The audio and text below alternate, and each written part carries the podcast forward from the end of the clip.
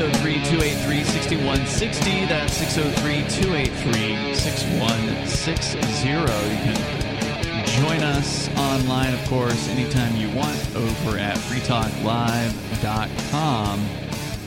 And uh, we were supposed to have Mark joining us tonight, but I guess there was some kind of technical issues uh, over at wherever the hell it is that he is. He doesn't like to say uh, where it is that he's day, uh, where he's staying these days. So uh, we're, we're connected to where he should show up. So he may pop in at some point. Uh, but with you tonight, it is Ian and Bonnie. So there's some pretty big, uh, I guess, like almost bombshell level news coming out regarding COVID over this weekend. Not that it will surprise anyone. I was going to say that bombshell, but something that everyone already knew something that everyone that was skeptic, uh, you know, skeptical towards the government's official story certainly already believed, and that is that the even the government now is saying that it looks like COVID came from a lab. Now they're not saying which lab. They're not saying it was their lab in Wuhan, but uh, apparently they are saying that it probably came from a lab. We can talk about that coming up here, uh, but Reason.com has a really interesting story that the Supreme Court is now saying that, and I guess they've been saying it, but they're saying it again, uh, that domestic spying is too secret to be challenged in court. what? Their own spying on us? Correct. Yep. That's right. That's what they're saying here. Abusive government. This is from JD Tuccille at Reason. Uh, abusive government behavior has again been found too sensitive to national security to face legal challenges in the court system.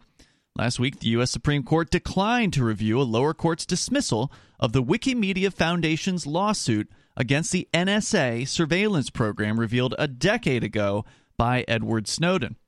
With the state secrets privilege barring litigation, that leaves upcoming congressional debates over renewal of the law authorizing the program as the only recourse for civil liberties advocates. So the Wikimedia announced on February 21st, quote, the U.S. Supreme Court denied the Wikimedia Foundation's petition for review of its legal challenge to the NSA's upstream surveillance program. Sorry, it doesn't matter if it's legal what we're doing because we can't have you finding out what we're doing. Correct. We can't even allow a court hearing to talk about what is going on, to challenge in any way what these people are doing. Under this program, they say, the NSA systematically searches the content of internet traffic entering and leaving the United States, including Americans' private emails, messages, and web communications. Supreme Court's denial leaves in place a divided ruling from the U.S. Court of Appeals for the Fourth Circuit, which dismissed Wikimedia's case based on the government's assertion of the so called state secrets privilege. So, this is once again the federal government telling you that there is no accountability, that they can do whatever they want to do, and that you have absolutely no recourse through the courts. Because normally they say, "Oh well, you just tell, tell it to the judge." You know, take your oh yeah, take it to, to court. You, know, you, can't do that uh, with this particular issue. And, you don't like what they're doing? Just take it to court. And anything else that would uh, be labeled state secrets. So I mean, that could uh, certainly, that's anything related to the CIA. Sounds it's, a lot like police.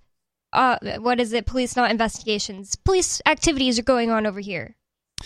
And so, uh, you know, this is, I, I, guess people probably shouldn't be surprised about this if they've been paying attention to how the federal government behaves. But there's probably some people in our audience out there that thought that the court system was some sort of way that they were able to get, uh, you know, justice, uh, to to hold government bureaucracies accountable for well, breaking their own it's, rules. It's called the justice system. That's what they say, but it's also the just us system, according to some. And so, you know, this is frustrating. I think for for people out there, and I think it should be another point that people need to consider when they start thinking about secession, because you're not going to get Congress to do anything about this, okay? It's been a decade now since Edward Snowden revealed it was it was 2013. Hmm. Uh, the summer of 2013 that that's when Edward Snowden revealed the NSA spying which of course a lot of us knew was going on anyway but he made it official we knew for a fact he had the receipts you know he had the documents he had the uh, the evidence of it and it's a decade later so the idea that all of a sudden Congress is going to step in and stop the NSA from doing what it is that they've been doing for however many, you know, decade plus long years that it's been going on is absolutely absurd. Congress is not going to hold the NSA accountable. Congress authorized the NSA. Congress created, you know, the Department of Defense. They created Homeland uh, Security. The idea, you know, that any of these so-called small government Republican types are going to go in there and actually remove the FBI or remove the NSA is pure fantasy.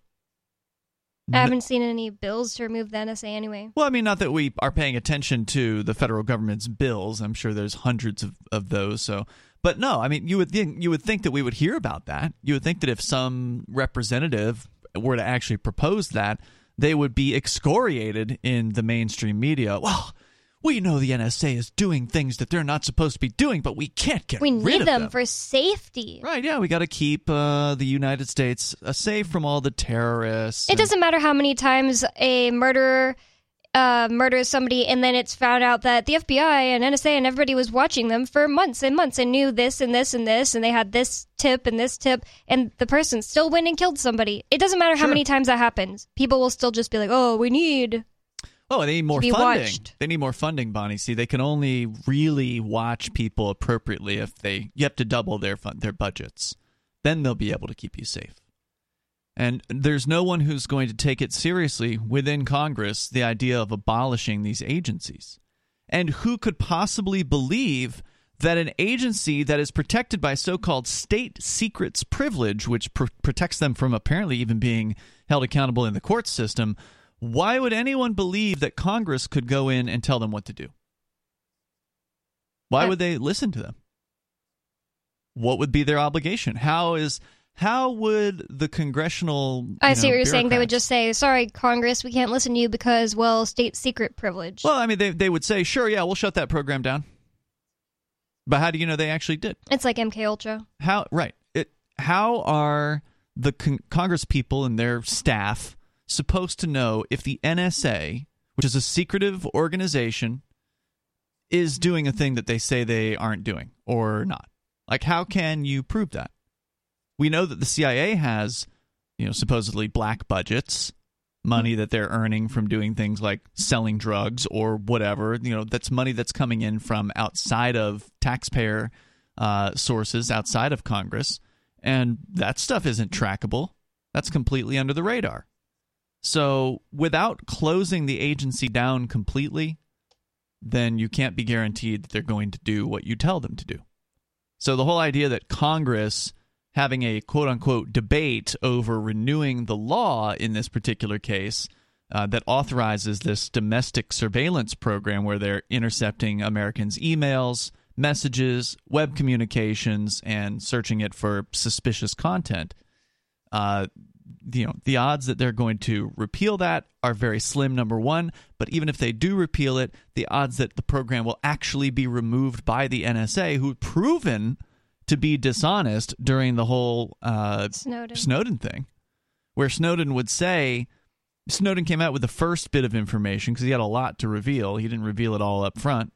He revealed certain parts. The nsa would then deny that they were doing that or you know they would not admit fully what was going on or they'd try to cover it up and then he would release mm-hmm. another piece That proved would- that last response was a lie. exactly Wow. and he just kept on going through so every time the nsa responded they were lying and they were covering up and he kept on proving that these people cannot be trusted and that they are constantly lying Wow. so no one should be surprised about that It just goes to the same situation where when we say the federal government is too unaccountable and you know bad, we need to leave them. And people say, "Oh no, we just need to get the right people in office to shrink the government." It's just never going to happen because No. that would be asking people to go against their own interests, and that's silly if you understand anything about just basic human nature and uh, economics. The way it really works, it's just people aren't going to work against their own interests just for you. Yeah, and this is the interest of the security state. I mean, you want to talk about an entrenched group of bureaucrats, people who have near to zero chance of ever having their agencies repealed. I mean, the the fact is, the any Republican talking about abolishing the FBI is just full of it. They're just saying that so you will vote for them, thinking they're going to do something about the FBI. And, and only now, while you know Republicans maybe still are mad at the FBI for going and raiding Trump's house. Yes, not they they're not going to be even saying that they're going to abolish the FBI in like ten years when the Republicans forget about that. Yeah, well, they, they, as soon as they get back in control, then all of a sudden they'll they'll change out the FBI director, whoever it is. I don't know who it is right now, but they'll switch him out to one of their guys, and they'll say, "Problem solved. Our new guy, he's gonna come in there and he's gonna clean house. We've got one of our Republican FBI guys, he's now in charge of the agency and he's going to get rid of all those Biden bad FBI agents, Biden loving agents, and they're going to clean it up and then they're going to go after the Democrats. Because it's just the Democrats. And that's not going to solve the problem. That's not going to lessen uh, the tyranny. And these Republicans don't really want to get rid of the police because they love the police it's just a it's just a show. They they want people to believe that they're going to do something to change DC when all the evidence suggests that they're part of making DC worse. They It's they obviously what Trump was doing. Trump ran on uh, draining the swamp and he got in there and played a bunch of you know disgusting people in swamp his cabinet. Monsters. Yeah. And then didn't change anything. Didn't it, shrink the size of government at all. Nope. No, and no, nor did. And by the way, the Republicans were in charge during the first couple of years of Trump until the midterms. So they could have, you know, they could have repealed the uh, the IRS code. They could have gone in there and gotten rid of these government bureaucracies, but they didn't. They were the ones who, uh, along with the Democrats, passed the Patriot Act in 2001 to create the Department of Homeland Security, to create the TSA, and to uh, aggregate more power to these agencies. I mean, when Trump was in power, they could have even done like the little simple things that lots of Americans want, like, you know, term limits and make I them read the bills. Wouldn't that require a constitutional amendment? I don't know. Term limits. Does that mean that they couldn't have done it under Trump? Probably not. You would need to have, I think, three fourths of Congress vote for, if I recall correctly, a constitutional. Amendment. But if they had amendment. the majority, wouldn't that have basically happened? No, you wouldn't have had three fourths. Well, whatever. I'm not. Or two thirds. I don't know exactly how things get passed, but I'm just saying yeah. they could have done little things like that. The all Republicans are always begging for, Sure, they could have. They think will really change things. I don't think they'd really change things. Term limits, anything like that. Alex, I think we need to leave the federal government. Yeah, can't happen soon enough. We talked about a, a lot about that on uh, uh, Saturday night. But if you want to comment on it tonight, you're welcome to join us here at 603 283 6160. You basically cannot hold these secretive state agencies, these U.S. government agencies, to account, is what the Supreme Court is saying uh, in this case, Alex Abdo of the Knight First Amendment Institute at Columbia University, who worked with Wikimedia and the ACLU, said that the decision is a blow to the rule of law. The government has now succeeded in insulating from public judicial review one of the most sweeping surveillance programs ever enacted. If the courts are unwilling to hear Wikimedia's challenge, then Congress must step in to protect Americans' privacy by reining in the NSA's mass surveillance of the internet 10 years later. If they gave a damn about this issue, then they would have stepped in in 2014 or 2015 or sometime shortly after uh, Edward Snowden revealed that information. But they didn't. And why is that? Well, maybe it's because, I mean, if there's anyone in Congress that actually has, let's say, the political will to put forward some sort of bill like that, it's got to be kind of scary to go up against the NSA. You know, like they can just you know plan something in your emails or they could whatever. plan something, or they might already have something on mm. you. They might already yeah, if you're know a congressman, probably. You know, maybe they have a a dossier on all of the Congress people. Maybe they've already gone through congressional personal email accounts and dug up information about oh, I don't know, mistresses, underage uh, teenage girls, or you know, uh, whatever other sexual proclivities that uh, these people have. Visits to Epstein's island, you know, who knows what kind of information they have. But if you believe that the whole Epstein thing was the tip of the iceberg on how really ugly things can get behind the scenes with these Congress people and these federal goons, then you might believe that the NSA was part and parcel of that information collecting on those people. I don't know, just just a speculation. I mean, it seems like it'd be pretty scary to go up against the NSA. I mean, we've seen what the federal government has done to this show with attacking some of the hosts of Free Talk Live and raiding our studios ostensibly because we said things that they don't like. Well, imagine if somebody in Congress did something that they don't like. And imagine if we actually had disgusting things to hide. Indeed. Uh, if you want to join the show here, the number 603 283 6160. According to the case here, the story at reason.com, the upstream surveillance program at issue collects communications to, from, or about a foreign target designated under Section 702 of the Foreign Intelligence Surveillance Act, according to the NSA. In the clearer language of the Electronic Frontier Foundation, quote, upstream surveillance involves collecting communications as they travel over the internet backbone. And downstream surveillance, formerly known as PRISM, involves collection of communications from companies like Google, Facebook, and Yahoo. As Edward Snowden and revealed, and the NSA conceded, this broad surveillance may be authorized against foreign targets, but frequently scoops up Americans, often deliberately. Quote, the government is increasingly using these broad and intrusive spying powers in run of the mill criminal investigations against Americans, circumventing their Fourth Amendment rights. I was about to say, you know why he specifically says broad? It's because our we have the Fourth Amendment right right to not be subject to broad searches and seizures. That's right. Warrants have to be specific, at least supposedly, in what they're looking for. You have to be actually suspected of a crime to get a warrant against you instead of just, oh, you're driving down the street this time. Well, a murder happened five hours later, so we got your license plate. And now we're going to show up at your door or whatever. Wikimedia argues the NSA surveillance discourages people from using Wikimedia's Wikipedia to research sensitive topics for fear of attracting government attention. The organization points to a 2016 article in the Berkeley Technology Law Journal that reported, quote, a statistically significant immediate decline in traffic for privacy sensitive Wikipedia articles after June of 2013, but also a change in the overall secular trend in view count traffic, suggesting not only immediate but also long term chilling effects resulting from the NSA PRISM online surveillance revelation. So, my understanding of what that says here is that there were certain whatever privacy sensitive Wikipedia articles means. Uh, I'm not sure what they're talking about. Are, are, those articles about privacy technologies or something? But it sounds like they're saying people stopped looking for that information, that people were afraid to go and search for those articles, to go and look at those articles, because they didn't want to be seen on some sort of list as someone who was looking for that. And again, without knowing exactly which articles they're referring to, it's kind of hard to uh, to speculate further. Maybe they didn't want to get on a list by putting it in their article.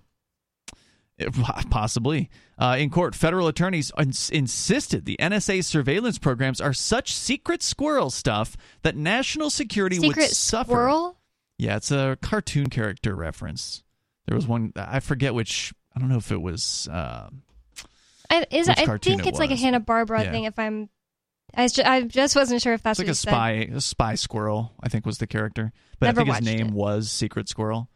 Uh, that national security would suffer if the nation's snoops were compelled to explain how their activities can possibly square with constitutional protections for individual rights. And the court bought it. Reuters reported in 2021 that, quote, in a divided ruling on Wednesday, the Fourth Circuit Court of Appeals said that the lawsuit must be dismissed after the government invoked the state secrets privilege, which meant that a full exploration of the issue in a court would damage national security. The decision was left to stand last week by the Supreme Court.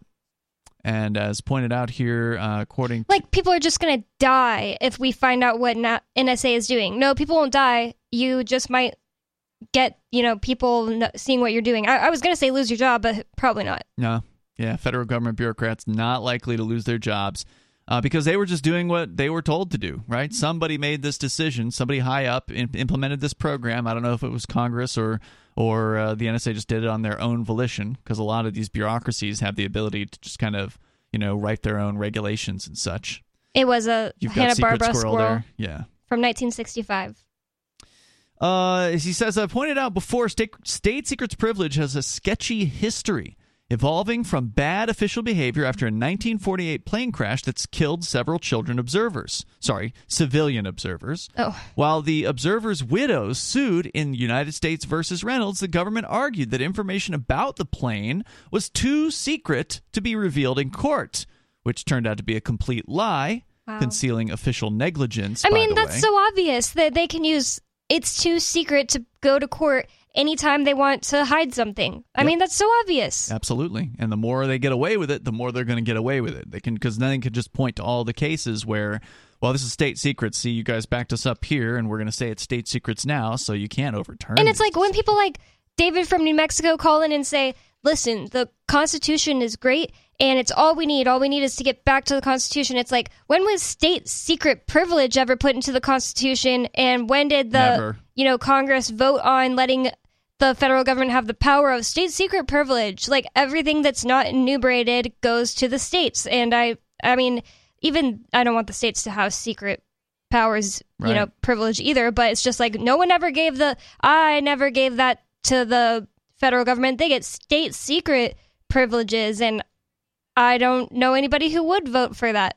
Yeah, the well, at least as far as the state government is concerned, the New Hampshire government has, I believe, it's Article Eight of the New Hampshire Constitution's Bill of Rights that specifies that the New Hampshire government should be open and accountable. Yeah. So that sort of contradicts the whole idea of having state secrets. I don't know if the U.S. Constitution has anything similar in it, but obviously it doesn't matter. Yeah.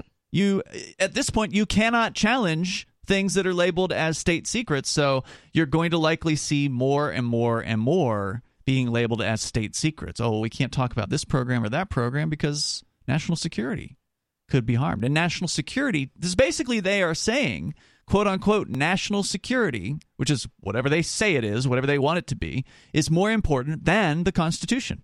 It's more important than your right to know what's going on with the government that you are forced to pay for. It's only possible after convincing people that, oh, you're too stupid to uh, blank, therefore you need a government. Because it's basically saying, like, oh, if you knew this, you just need to not worry your little head about this. Because if people found out about this, people are going to die in the United States. And it's just, you don't need to worry about it. And I don't like that attitude. There's more coming up. You can join the show 603 283 6160. This is Free Talk Live. On Free Talk Live, we're bringing people to the ideas of liberty every day. From wrestling superstars like Glenn Jacobs you guys really are having an impact, I believe. Like I said, uh, a lot of where I am now is due to listening to Free Talk Live. You changed my mind on some very important issues years ago. to random people tuning in on the radio. I was kind of stuck in the left right paradigm. I heard your show by chance on a Saturday night. From there, I went on, joined the Free State Project, and become an amplifier. So, I mean, that's really the reason why I amp is uh, because I know that if it wasn't for you guys being on as many stations as you are, I never would have found the ideas of liberty. You can help more people hear the message of liberty by joining Free Talk Live's AMPS program on Patreon for as little as $5 a month. And you'll get access to special perks. Visit amps.freetalklive.com, amps.freetalklive.com.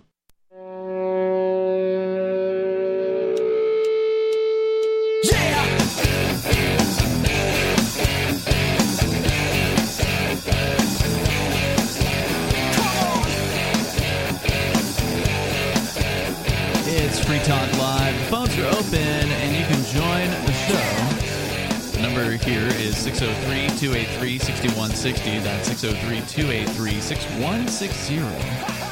It's Ian and Bonnie in the studio here tonight. We're talking about the latest blow against any kind of accountability or any hope for holding the federal government's secretive uh, policing agencies like the NSA accountable for what it is that they've been doing. And we know they've been doing it for a very long time because uh, Edward Snowden revealed a lot of their skullduggery back in 2013. It's now been a decade, just about, since that happened.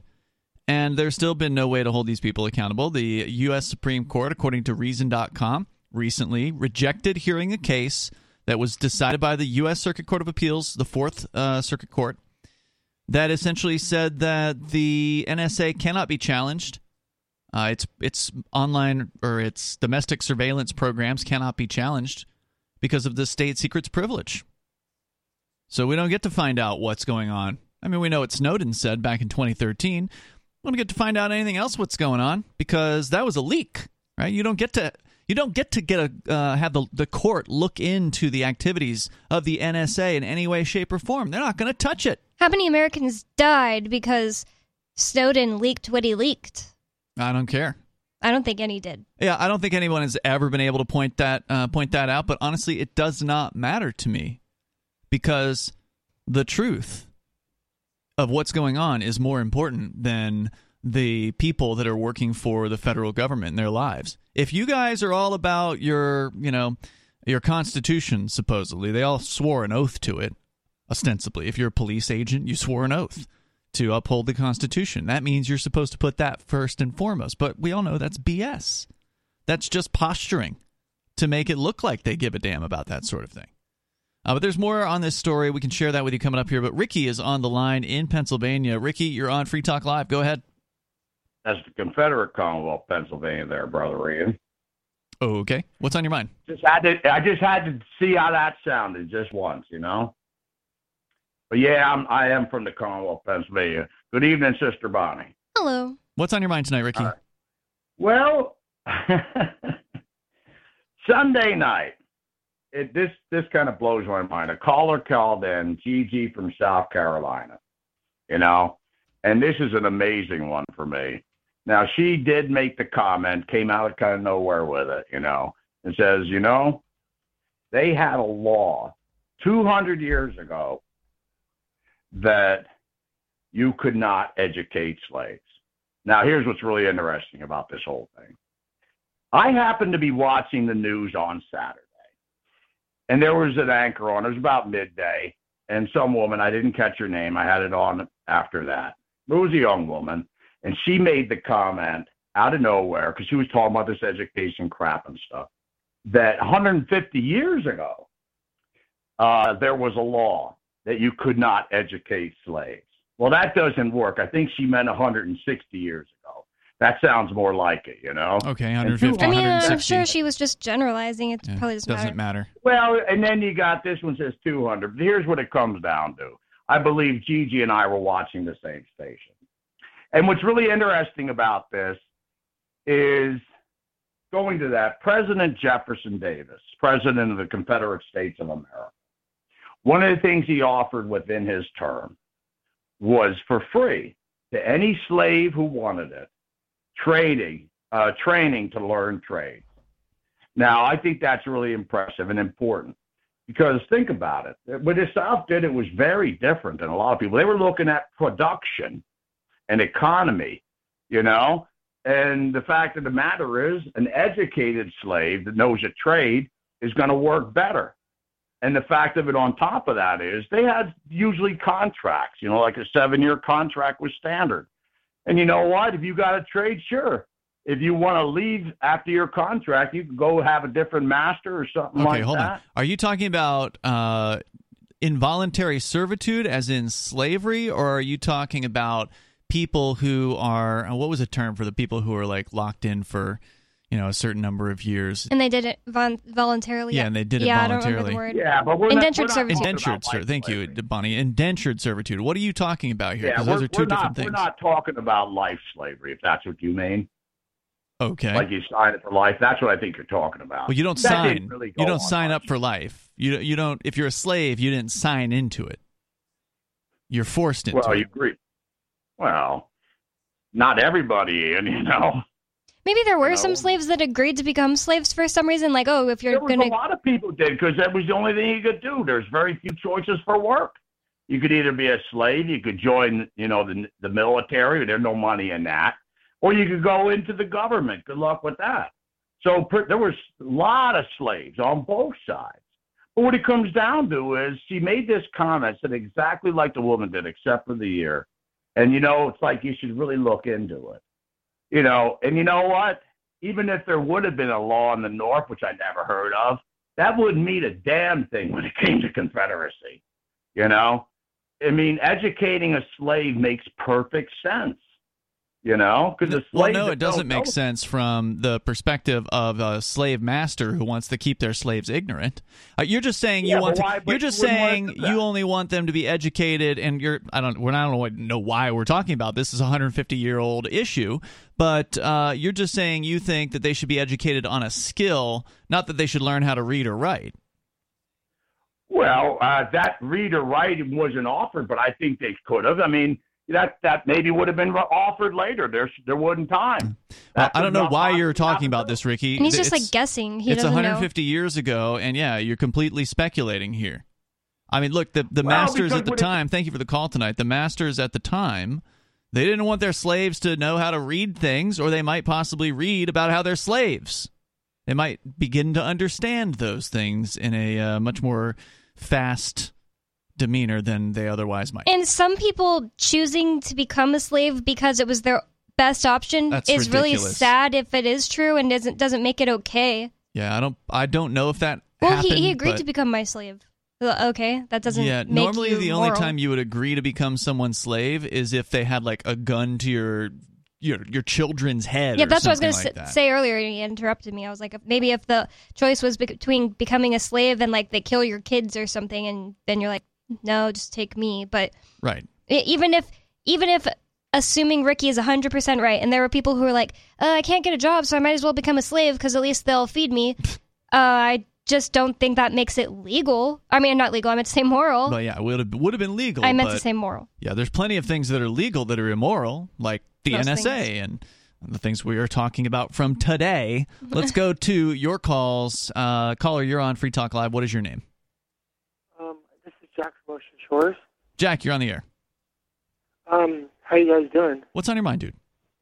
Oh, I just really enjoyed your conversation. I um, what was the last caller talking about? It's not worth talking about. Okay. Um, what do you guys have you guys watched uh, any of the cooking shows at all on TV? Do you think they're getting a little repetitive? I don't have cooking. Uh, I don't have television. Number one, so I I, used to don't watch- watch them. um like baking competitions on Netflix and sometimes if you weren't really in the mood for it and you just put it on, yeah, it's like you could just like blink and not care that you're missing the same thing over and over. But sometimes it is fun because you get to like, ooh, I never thought about making a cake with those flavors mixed together or you know, you see them overcome the challenges or whatever. But I really like baking. I never watch cooking shows. Like I really like cooking too, but for some reason it's just not as fun. Are you talking about these competitive shows that Bonnie's referring to, or are you talking about like the old shows back in the day where there's just like one chef in the kitchen showing you how to make things? Oh, yeah. So, do you guys have the internet, like the Google and the Apples? Uh, yeah, we have the internet, dude. That's how we're transmitting the show. I'm sorry, man. Um, have you like ever had the, like the surveys and stuff like on there? Like not Surveys? terms or anything, just like do you like this and that kind of stuff? No, I don't spend time doing surveys. Oh, um, anyway, I just kind of feel like, I don't know, too repetitive. Okay. Well, thanks for the feedback, man. Appreciate it. Uh, that was pretty lame call. The number is 603 283 6160. That's 603 283 6160. I mean, if you are running out of things to do on the internet, you should grab a damn book rather than, you know, filling out surveys Whenever I'm or whatever. bored of my usual forms of entertainment, it's like you can never get on YouTube and not find something interesting. YouTube has, I mean, or Odysee has mm-hmm. never ending entertainment, and I could just watch videos on silly topics I look up. Like yesterday, I literally just went in, went into Odysee and typed in Orgone Energy because it was something I wanted to know more about, and found an awesome YouTube or Odysseyer that I l- hmm. have never seen before, and he was just talking about Orgone Energy for like 23 minutes. Cool. And was it interesting? It was really interesting. He knew stuff about it that I had never heard. I just didn't feel like sitting there reading about it. I wanted to be entertained and also learning. So, uh, back to the story here where the Supreme Court has rejected any kind of challenge to the NSA because of the so called state secrets provisions. The Supreme Court agreed that some things are too sensitive to reveal in legal proceedings and gave officialdom a free pass to invoke the phrase national security as a shield against accountability. And that disturbs even some of the modern members of the Supreme Court. While not entirely modern, the ones that are currently there. He was referring to how it goes all the way back to 1948. Oh. While not entirely questioning the existence, this by the way from Reason.com, of the state secrets privilege, it is, quote, no blunderbuss and courts may not flee from the field at its mere display, unquote. This according to Neil Gorsuch, who's one of the current justices in a dissent joined by Sotomayor to the majority's invocation of the privilege in a case called United States versus Zubaydah. They said recent history reveals that executive officials can sometimes be tempted to misuse claims of national security to shroud major abuses and even ordinary negligence from public view.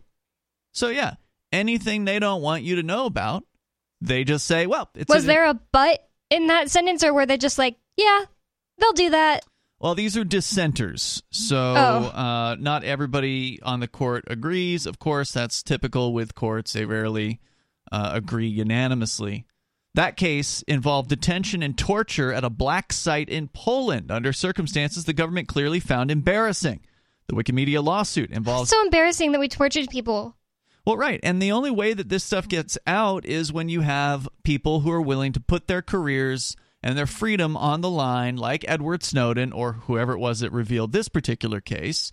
Uh, like Seymour Hersh, the reporter who just revealed that the U.S. government was behind the Nord Stream pipeline explosion. He has a source inside the government. Now, Hersh is protecting his source, so we don't know who that person is.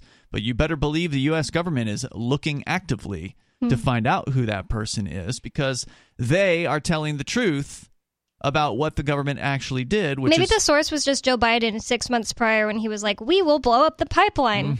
no, they actually I'm had some joking. some pretty insider information. It was a really detailed report. But it's because of those people that we're only that we're able to find out the little bit that we're able to hear about. The the little bit of evidence that has come out. I mean, because what Snowden revealed certainly seemed sig- and it was significant, but it's only scratching the surface of what these people are doing all around the planet. Again, we're talking about a case here, Zub- Zubaydah, which involved a black site in Poland and detention and torture. Of course, we know about. so the United States was torturing people in Poland. yeah, it was probably one of those uh, rendition situations, which we learned about, you know, 15 years ago, where the U.S. government will take somebody they want tortured, but because it's illegal for the U.S. government to do the torturing, they'll hand them off to some other government, and then the other government can do the torturing on behalf of the U.S. government, and it's completely legal. Oh, Yeah. that's moral. Unfortunately, the Supreme Court decision leaves little recourse for determining the extent of domestic surveillance by the NSA and seeking its termination. The spy agency says it cut back after, quote, inadvertent compliance incidents related to queries involving U.S. person information, whatever that means. But that leaves the public taking the NSA at its word and wondering just what is going on behind the scenes. Edward Snowden revealed just how far we should trust the intelligence apparatus. The Foreign Intelligence Surveillance Act, Section 702, which authorizes the upstream surveillance at issue in the Wikimedia case, is up for reauthorization this year, and the NSA would very much like to retain its broad power. It faces calls for reform from civil libertarians outside of government, but also from Republicans and Democrats concerned about intrusive spying on Americans. Quote, while surveillance or while surveilling foreign targets under the FISA Act, the government collects exabytes of data. I don't even know how many bytes is an exabyte. That's bigger than anything I've heard of. I've never heard that word. You know, you've heard of gigabytes, Gigabytes. or terabytes. Terabytes So- are supposed to be huge. And exabytes, exabytes somewhere bigger? bigger than that. Uh, according to Thomas Massie, of course, he's one of the few objecting to this. Quote, the Constitution requires a warrant to query that vast database for Americans. End warrantless spying now, he said. Similarly, Ron Wyden, a Democrat from Oregon, has long called for the intelligence community to reveal how many Americans it sweeps up and for curbs on such snooping. With litigation against domestic spying thwarted by the invocation of state secrets privilege, Congress, for all its many faults, may be the last line of defense. Well, that's very optimistic on the part of J.D. Tuccille over at Reason, but anyone who has been paying attention, and he certainly should have been, I suspect he has been, uh, would know that there is no hope for this. I mean, I'm not, I'm not looking to be Well, Mr. most of these people here. at Reason like live in DC and kind of want to make friends with DC people. That's true. and- Yeah, they're DC. What do they call them? Beltway libertarians. Yeah. I think. I don't know this particular guy. No, I, I don't know him either. Uh, but the idea that Congress is going to do anything to somehow collar the NSA or any other federal law enforcement agency is pure fantasy. And there's no voting that's going to change this. You can't elect uh, 400 Thomas Massies or whatever. Yeah, I was going to say, it's like these people from Kentucky, I think, voted in Thomas Massie and it didn't do anything for him. Yeah, he put in a bill to abolish the education, the federal Department of Oh, did he? Education. he? did, and it just got tabled. yeah, it must have been killed in committee or Yeah, something, right? He's killed. Yeah, so good for him. I mean, he says good things and you know, he tries to do things, but he's up against a behemoth like Ron Paul. You know, Ron Paul was Dr. No. He was the only one that voted no on things in Congress for a very, very long time. Doctor, no. And he didn't get anywhere. I mean, it was it wasn't bad to have him there in that he could say things and get attention for the things that he was trying to promote and and promote the ideas of liberty from the position that he was in. So I'm not saying it's bad that Thomas Massie is there. I'm glad that he's there. He says interesting things. He, his opinions are worth are worth listening to on a lot of different uh, issues. But the people in Congress aren't listening to these people. It's going to be hard to find like that. I don't know how many more, 400 or whatever more people who. There's 535 members of Congress, right? Isn't All right, 535 more people who aren't having affairs or, Yeah. you know, kid diddlers or whatever. Yeah. Can I say that on the radio? You just did, and uh, and so the NSA knows things like that. They are aware of those things. The CIA certainly knows those things. So there's just no chance that this is ever going to change from the congressional direction. And now we know for a fact that the Supreme Court's not willing to look at it. We know the courts have uh, determined that these agencies are protected by so-called state secrets. So why does anyone out there give any kind of legitimacy to this organization? They are not able to be held accountable. The NSA or the federal government? All of them. Yep. The federal government. The NSA is just the latest organization that's making the claim to state secrets. They by by no means uh, were the first ones. I don't think they even existed. Did they even exist in 1948? It's not. It's not clear what uh, the case was here with the U.S. versus Reynolds, which was the 1948 plane crash that killed civ- uh, civilian observers, and the government argued that the information about the plane was too secret to be revealed in court. So that's all that any any government agency can make this claim. The EPA could make the claim about you know an environmental cleanup. Uh, the uh, FBI could make the claim about a variety of different criminal investigations or whatever. And so uh, and again, and the fe- Supreme Court will obviously uphold it. So it's not like you can be like, they can't make this claim. Well, they just upheld it for NSA. right, and there's a long history of them upholding this. We're, we'll take it to court. And And, the uh, Supreme Court will rule against you. Right, and it's not that the court, you know, is again if you're if you're in court, it's supposed to be a public proceeding. The information is supposed to be available to anyone that wants to go and look at it. That should not be being done behind closed doors, where they're showing documents to a judge and saying this could put our agents in jeopardy, judge. And then the judge comes out and says, "Well, we just can't have this case. D- case dismissed." Uh, people deserve to know what's going on when they are forced to pay for this system, and you shouldn't be forced to pay for a system that you don't don't know anything about, and that they can just withhold whatever it is is convenient for them. That's a good point. So, who is there anyone out there knowing this that can continue to defend the existence of the federal government? It's not even like we can know that these secrets don't actually harm us. Like, you can't even get any reassurances about these secrets. They're just Nope. not going to be ever brought to light. The only way it could be brought to light is with a whistleblower, with somebody who's willing to put their career and their freedom on the line. And we saw what they happened. weed those Edward people Snowden. out pretty good before hiring them to be in the federal government. Absolutely. Let's go to the phones here. Caller, you are on Free Talk Live. What's your name? Pretty well. Yes, it's Dana Dana, you're on the air. up here in Maine. Welcome, sir. Yeah, uh, I uh, I listen to you guys uh, quite frequently. I, I get your uh, LRN network um, through another feed, and I, I listen to you guys quite a bit. And I I've noticed that um, you were talking about the Republican Party earlier, and I was wondering why. It is it it really puzzles me. Um, and it seems to me that many people who call themselves libertarian support the stinking Republican Party. Well, Yeah, yeah. I don't. I wasn't saying anything supportive about them.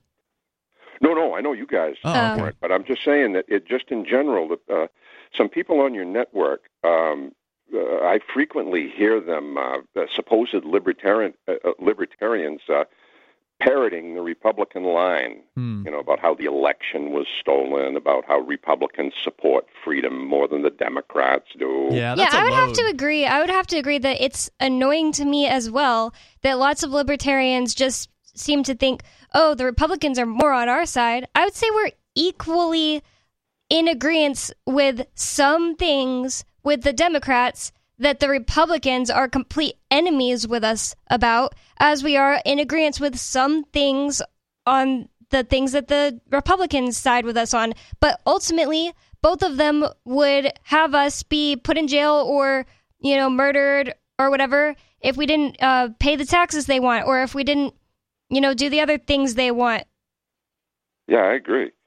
I, I just it it uh, I was listening. I, I think it was um, I think and I like Ernie Hancock, but he's got a couple of guys on there that that uh, uh, uh, come on and uh, just basically he's got one guy on there that talks about Donald Trump Mhm. like he's some kind of a uh, you know a, a god or something. I mean, he's a stinking puppet just like the rest of them. Yeah, I that's agree. that's And, true. uh, and I, and I never share your frustration because uh, this is one of the reasons why I left the Libertarian Party back in 2008. Now I subsequently rejoined it last year because they started to uh, shift their messaging and they've gotten more principled and they've started promoting the Free State Project.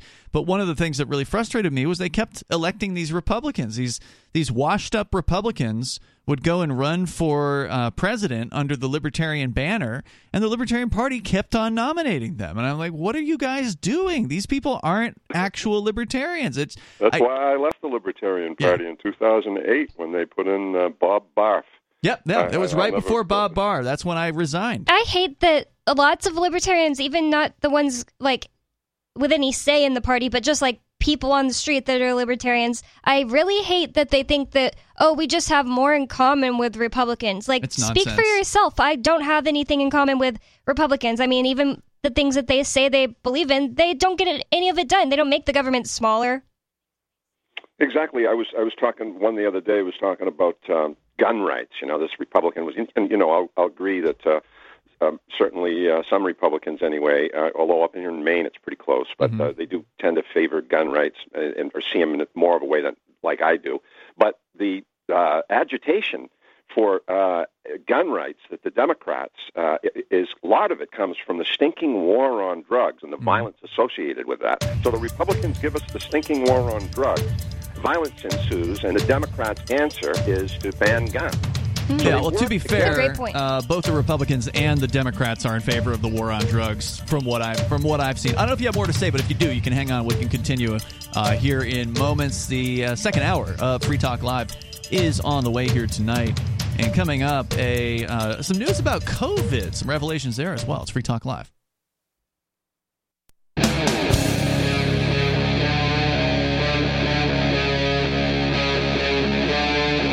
Free Talk Live.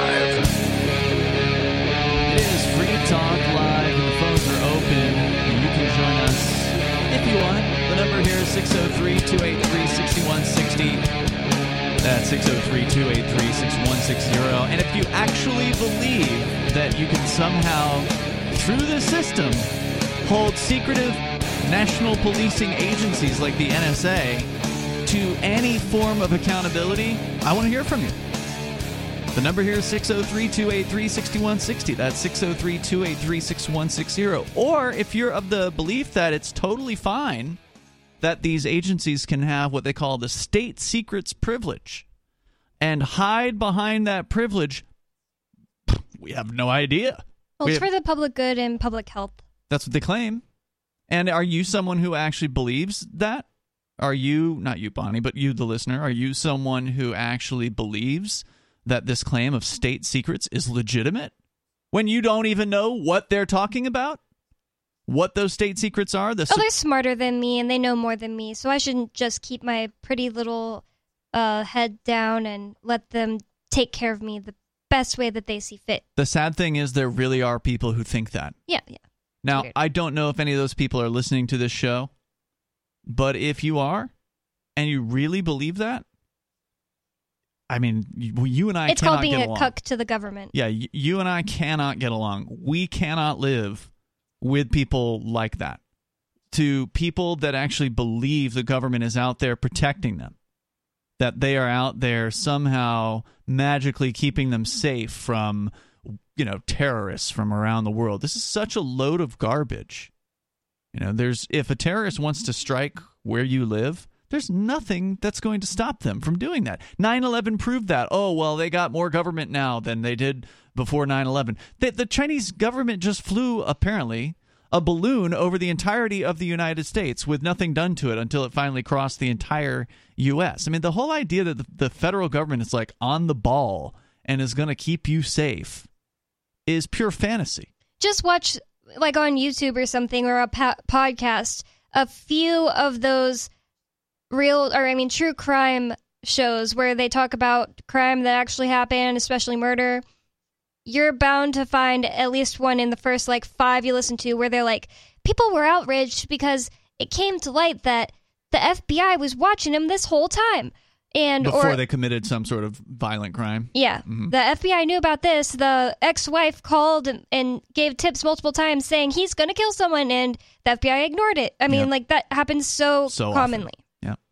So if you are one of those people and you want to call in here, the number is 603 283 6160. If you are someone who is frustrated with the lack of accountability of the federal government, then you must ask yourself are you also ready to secede from the United States? And if you're not, then what's your plan?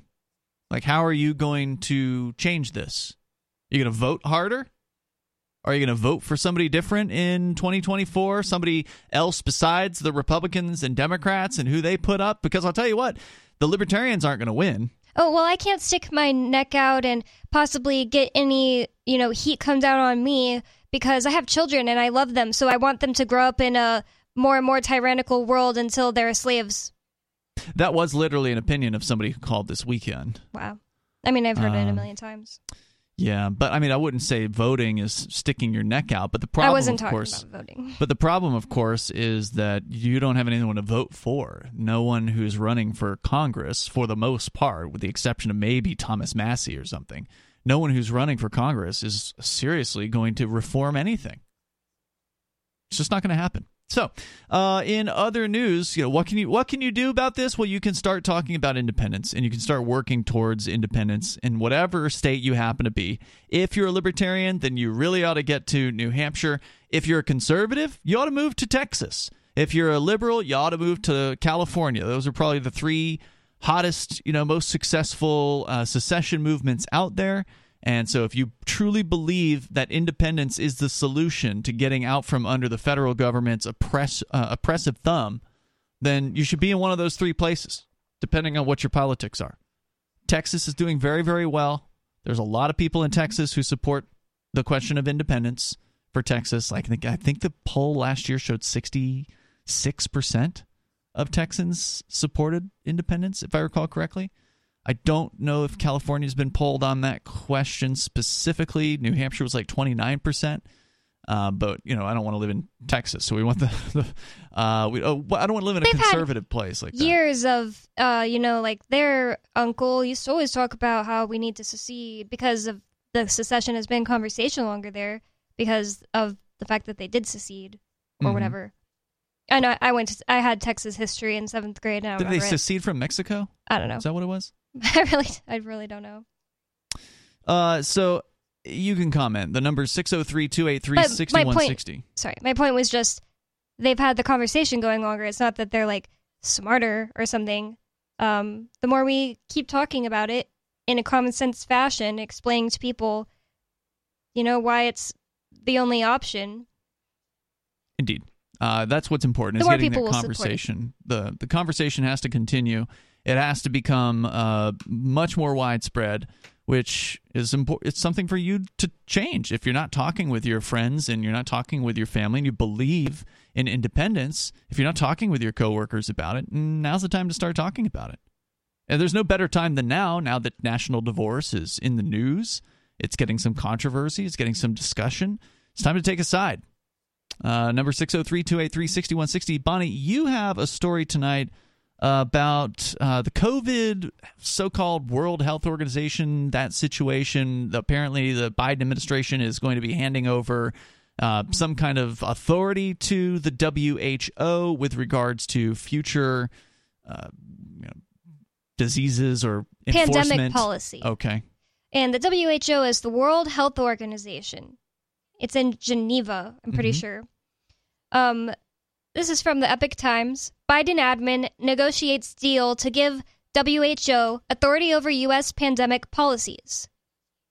The Biden administration is preparing to sign up the United States to a legally binding accord with the World Health Organization that experts say would give the Geneva based United Nations Health Agency the authority to dictate America's policies during a pandemic.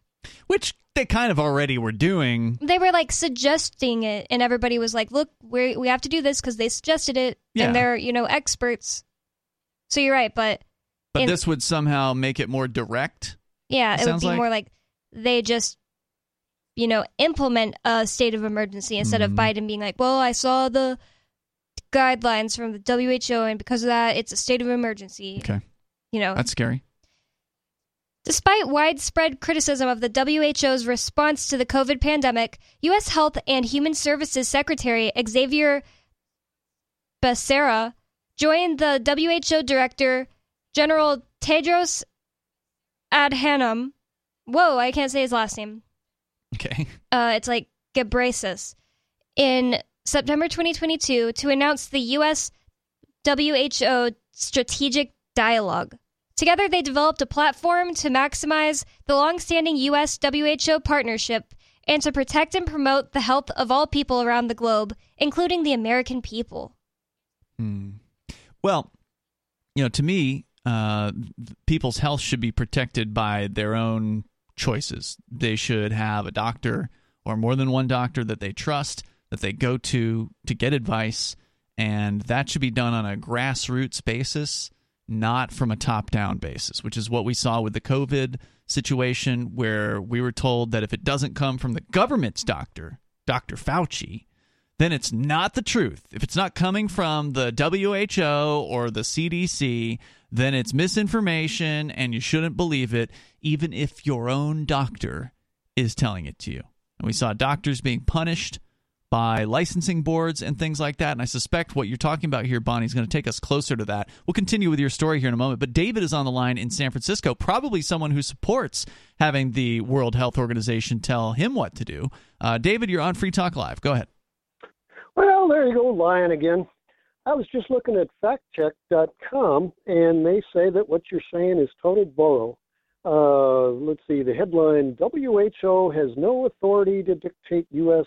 health policy uh, by Catalina Jaramillo. Well, I Well, didn't say that they uh, and- do. I said that they're in negotiations so Fact far. check so. said it, Well- Bonnie. Therefore, it must be true what David's re- reading because somebody called Fact Checked has looked at this case. Doesn't sound like Well, something you you could it's put into a college paper or anything. Yeah, it's funny. You know, it's hard to tell whether or not libertarians are ass kissers to the big money or whether they're paranoids. And either way, uh, it has nothing to do with united we stand, divided we fall. Nope, it has Uh, nothing to do with that. Yeah, I know. Yeah, and uh, it's it's apparent that uh, Because uh, if you we divided, we'd be much better off in New Hampshire than we are united with Yeah. the United States. Well, Yeah. you guys siphon money from us, so I don't know what you're even talking about. Well, that's not true at We're a donor We state. That is true. The red states. Fact check, We not pay not not red true what. David's saying. Is Fact check. California not a donor state? California look into that. pays for the red states. No, I Most was of the saying that the federal government siphons kissers. money from us. Well, they certainly do. Uh, And uh, so, what I was going to ask is do libertarians believe in performance bonds? What is that?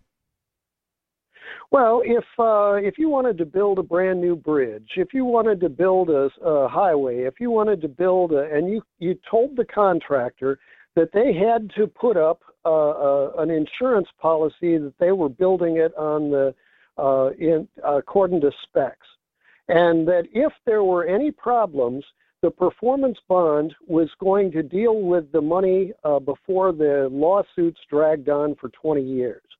So, do libertarians Libertarians believe in contracts, so sure. I mean, I don't know why you're making this such a big deal. Libertarians could agree to an arbitrator before signing a contract that they would say, yes, if you break these uh, conditions, then we're going to go to this arbitrator. And if performance bar- bonds is part of that, sure. I, I don't know what why you think people can't build things without the government. The government just contracts a third party to build the roads and buildings and bridges. Can you hang up on him, Ian? He's no, so no, annoying. I'm actually interested Oh, in hearing what he has to say thing. here.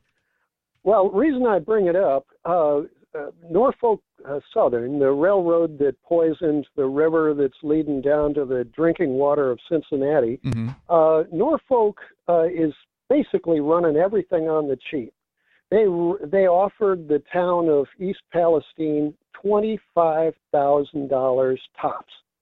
They offered all of the people that were damaged one thousand dollars, but if you signed that check, uh, that you would give away your right to sue them in the future. Sounds like a crappy Now- deal.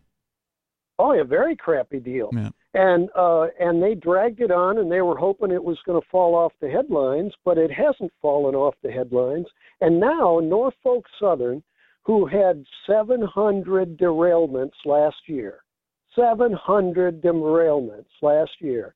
Now every every city in America better be putting uh, performance bonds on uh, Norfolk uh, Southern because they are proving themselves to be uh, such a worthless company that their credit rating should be collapsing, and uh, and their their basic standards of business practices require uh, performance bonds. Some of their basic um, standards of practice were mandated by Biden. So, like the No, they were The- mandated by uh, science. the train people were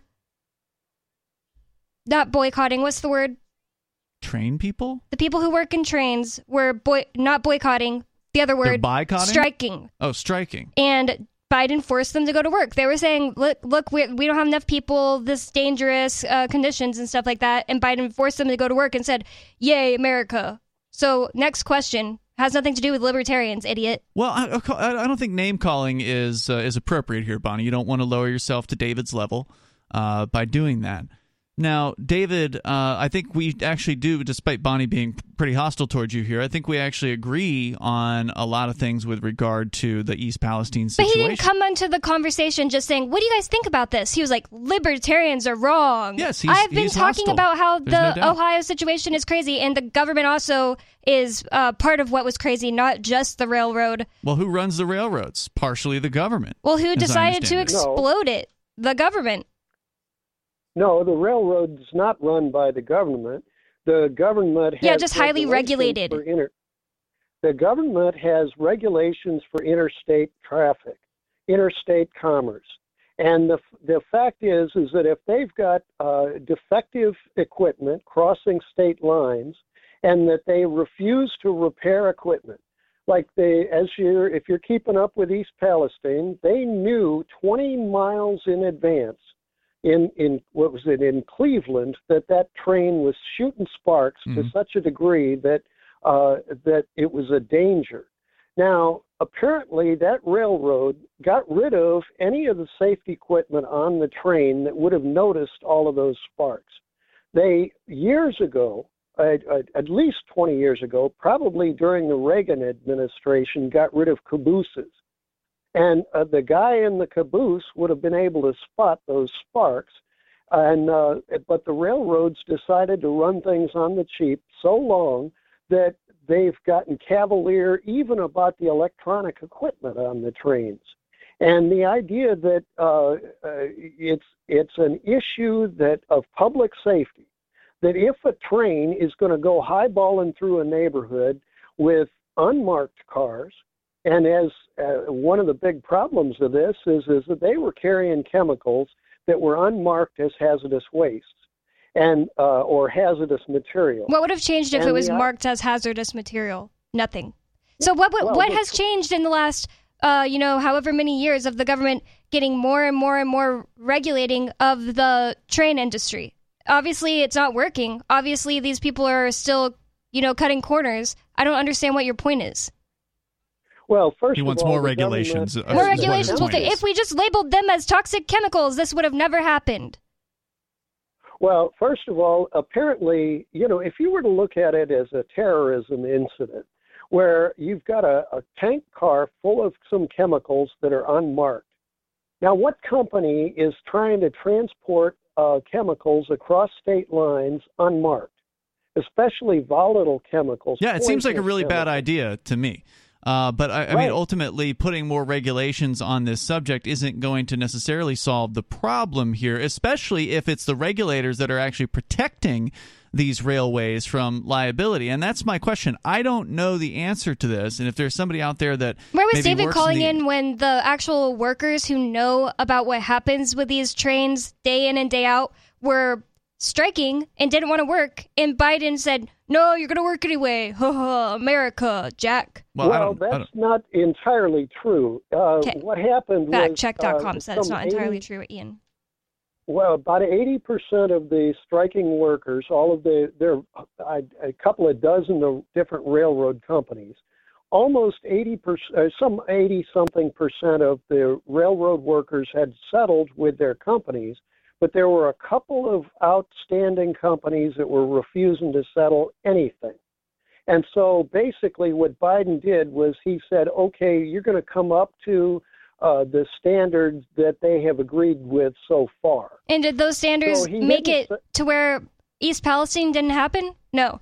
The regulations don't work. I don't know why we were still talking to this guy. Well, the regulations don't work because ultimately the people who are regulating are probably part of the companies that are being regulated in a lot of cases. And of course, centralization tends to fail, and this is one of the reasons why it it tends to fail. Now, again, my question is is what kind of liability does Norfolk, whatever they're called, uh, Southern, Norfolk Southern, what do they have? Because I know that when it comes to other disasters like the BP oil spill that happened out in the Gulf of Mexico, the federal government protected BP from liability up to, I believe, uh, or above $75 million, if I'm recalling correctly. It was a, a shockingly no, was probably small. Billion. Huh? It was probably billion. Millions would be nothing. That's what I'm saying. It was it was like nothing that that came out of that the uh, the BP company for any kind of uh, damages to people's property or or whatever, uh, and it was a federal government regulation or protection or whatever you want to call it that essentially protected that company from liability. So it wouldn't surprise me to find out that Norfolk Southern was being protected by the very government that's supposedly regulating them into making it so they have no real liability where they can just hand out these checks for a thousand dollars and call it a day. I mean, they're at least partially protecting them. The EPA go, went out and tested, didn't test for dioxins, and told the people that live there, "Oh, it's perfectly safe and everything's fine."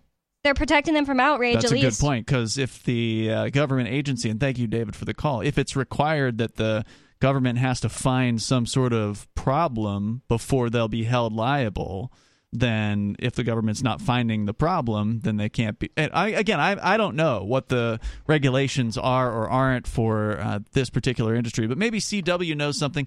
In Arizona, you're on Free Talk Live, CW. Hey, how's it going? Hey, what's on your mind tonight?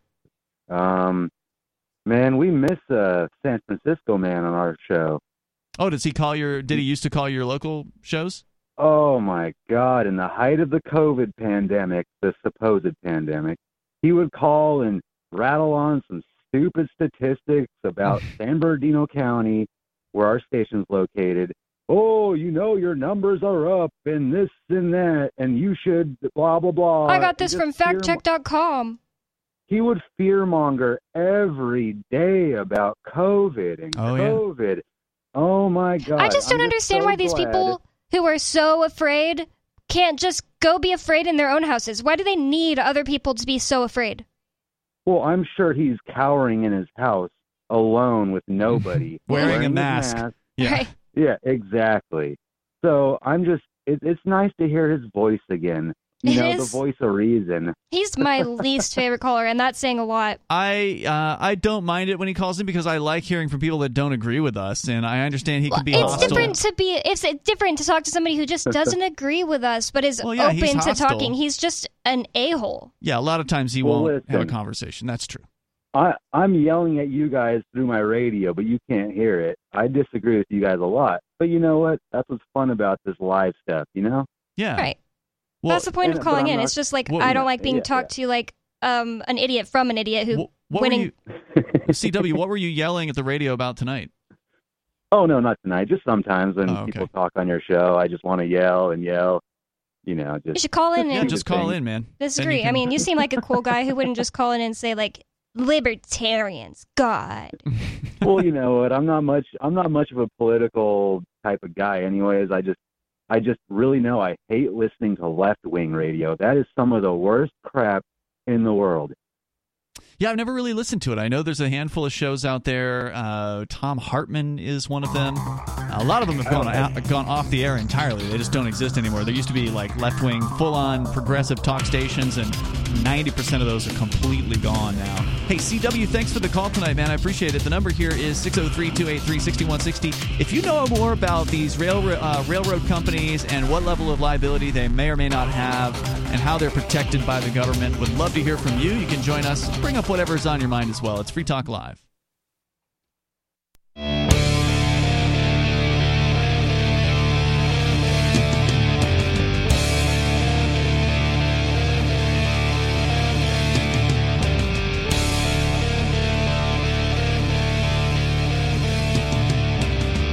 It's Free Talk Live. You can join the show here. The number is 603 283 6160. That's 603 283 6160. It's Ian and Bonnie here tonight. You can join us online.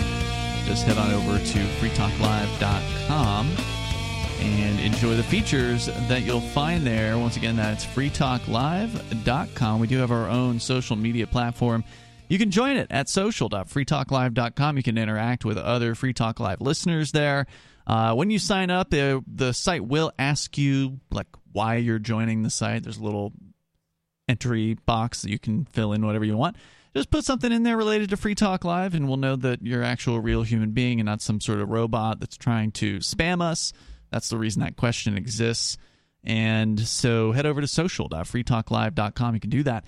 Uh, you know, since David called in about this railroad situation, I know, Bonnie, you looked into the East Palestine thing pretty in depth. I know on a couple of the shows it got some coverage. It was just a couple nights that I wasn't here, so I actually have not had a chance to uh, to talk about it. But Imagine looking into it at all and the conclusion you come up with is if they would have just been regulated a little harder, this would have never happened. Well, if I- they would have just labeled these things as potentially dangerous chemicals, this would have never happened. Well, I mean, David in San Francisco isn't wrong in the point that companies do tend towards lowering costs, right? Like, oh, okay, well, we don't need the caboose anymore, so we're just going to get rid of that. And I'm sure they had their their reasons for that, but certainly cost cutting is an important aspect of making sure your profits are as large as possible. But the thing he doesn't understand is if it was just a, you know, a, a market without regulations, they couldn't just go lobby the government and be like, this is what we want to do. We'll do this. You give us X. Instead, they would have to actually have repercussions for the things they were doing. Well, and that's where I wanted to go with it was that in the uh, the regulated marketplace, they can, like you said, lobby the government for special favors, and that's one area that I'm just not clear on in this particular case of what kind of protections these railroad companies are actually given by the government regulations because they most assuredly do exist, uh, but I just don't know what it would be an interesting like libertarian kind of investigative journalism story and maybe reason or somebody is is working on something like this to to you know kind of tell the whole story about well how was it government regulations actually led to this these train derailments being more likely right? Like who's who's really dropping the ball here and, and why is it being dropped? Uh, so, according to a Daily Mail article, Norfolk Southern has given just $3.8 million in aid directly to the citizens of East Palestine as top brass tell its investors that its insurance covers up to 1.1 billion in liability. So apparently there would be a lot of money here in theory under their insurance policy that they have, but yet they've only paid out 3.8 million. So why is it that the coverage isn't covering more? What is it that, you know, how is the government's involvement in this co- this industry, which is as you pointed out Bonnie, a regulated industry, you know, train travel. Uh, how is government involvement limiting their liability in some way? And again, I don't have the answers to this. I'm not asking you. Uh, I'm not suggesting you might know either. But um, it is clearly something here. They point out that the CEO of Norfolk Southern got $4.36 million in 2021. So the amount of money paid to the people of East Palestine hasn't even hit the amount of money they pay their CEO in one given year. So why is it it's not uh, you know all the way up to a billion dollars? They're probably relying on some sort of assessor. I presume it's the insurance company themselves. But again, who knows what level of government regulatory uh, involvement there is in the insurance side of this business? If the railway industry was actually operating in a free market, then I think we would see a more robust insurance situation. Like if it was uh, Norfolk Southern's fault. Because remember, I've heard about the Sparks too. Our caller David mentioned the Sparks. I'm sure you've heard about that or seen some of the images of Yeah. that. Um, and that's that was the thing with this particular train. It I think it got noticed after the fact. I don't know if anybody noticed it during the the Sparks happening. But uh, you know that sort of thing. Maybe the company would take it more seriously if it knew that it would be held up to the 1.1 billion on this insurance policy because usually what'll happen right like if you have an insurance policy and you violate that policy if the insurance company comes in and said well you guys had this these sparks from the, the you know whatever it was that was causing it and You did nothing about it. You didn't. you could have found it if you were doing your regular inspections that you're supposed to do under our insurance coverage, but you cut the jobs of the people that were doing the inspections or whatever, right? Like I'm speculating on Right. what, what might have happened here. And then the insurance company is going to raise their rates. They're going to increase the amount of money that they have to pay to continue to cover uh, this company and or possibly cancel their coverage entirely and then if they're uninsured they wouldn't be able to operate their their business so uh, again this, Or in a free, completely free society, uninsured trains wouldn't get customers like the people who were Right. uh, the whoever hired them to move their product would right. not They would just be them. like, I don't want to transport my materials with an uninsured uh, company. And if they did, and something like East Palestine happened, well, people will probably be able to get more repercussions than a thousand dollars out Yeah. of these people. I mean, it could potentially sink the company, some sort of disaster like this. So, yeah, we don't have a free market in this particular area, and you and I at least don't know all the details on how ugly the underbelly of the regulatory system is for this. But people like David, they cannot see freedom as the answer. They just that's not even an option on the table for these these types of people. All they can think about when they see bad behavior by a company is, well, we just need more regulations. We need more government involvement in whatever the given industry is. They ignore the fact that every time this happens, the industries capture the regulators. I mean, that happens in the pharmaceutical industry. The thing about freedom is freedom always comes with responsibility. Like those Mm-hmm. two things go hand in hand. They're opposite ends of the same poles. And people like David think too much freedom is just uh, the end result you get from too much freedom is just um, CEOs or whatever of big companies doing whatever they want. That's what freedom is, and that's why we got to be against it and regulate it away. But, the in reality, true. but in reality, true freedom would also include the fact that they would uh, need to have more responsibility. Mm-hmm. But the regulations are what regulate that away. They, I Right. mean, and the government protections, that- it gets rid of that. So it's not true freedom. It's no, it's just the illusion. Regulations, the illusion of holding these people responsible. right. And- Libertarians are for insurance. I'd much much Right. rather just have an insurance company, uh, you know, telling me whether or not they will still insure me when I'm building a building than just have the government saying, nope, not up to code, you know? So you can't do that. Much rather an insurance company that actually has like Something on the line. something on the line. Yeah, uh, and so we've seen the the regulatory capture is a thing that it's not just something that happens in the pharmaceutical business. It happens all the way down to like your local restaurant board. You know, the the group of restaurateurs who decides what the rules are for health, safety, or inspections on running restaurants and things like that. It's the people who are in that business that set those rules up, and this happens across the board in various different industries.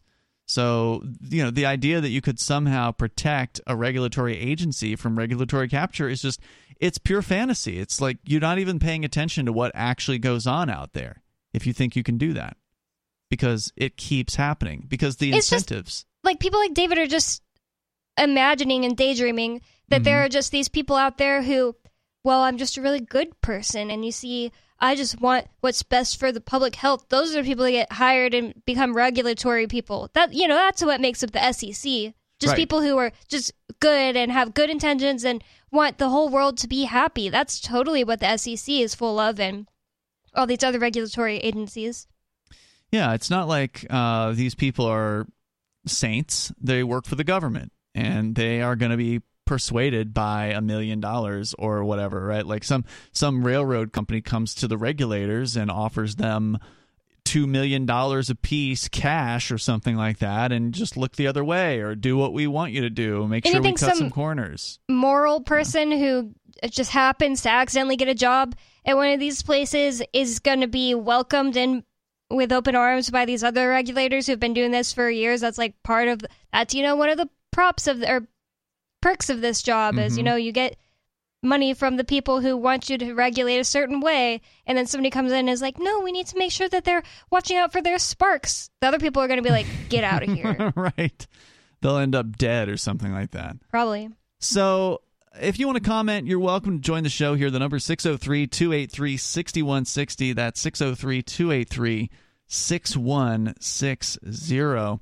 Uh, so, Bonnie, you were telling us that apparently the Biden administration is teaming up with the WHO and they're going to give them, according to the Epoch Times, some sort of level, uh, a higher level of influence, I guess, over what the pandemic related policies are here in the United States. So Even though the U.S. CDC was basically working hand in hand with the WHO during COVID, I guess the what they're saying in this story, and I, I think you have a little more you wanted to share, but what they're saying is this will somehow increase their ability to control what goes on in the United States. Yeah, the United States government was having a discussion with the WHO about that, and it says these discussions and others spawned the zero draft of a pandemic treaty. So that's the name of it, the zero draft. Hmm. Published on February 1st, which now seeks ratification by all 194 WHO member states. A meeting of the WHO's intergovernmental negotiating body is scheduled for February 27th to work out the final terms, which members will then sign. Written under the banner of the World Together Equi- Equitability. Never, never heard that word. Equitably. The World Together Equitably. Equitably? Equitably. The zero draft grants the WHO the power to declare and manage a global pandemic emergency.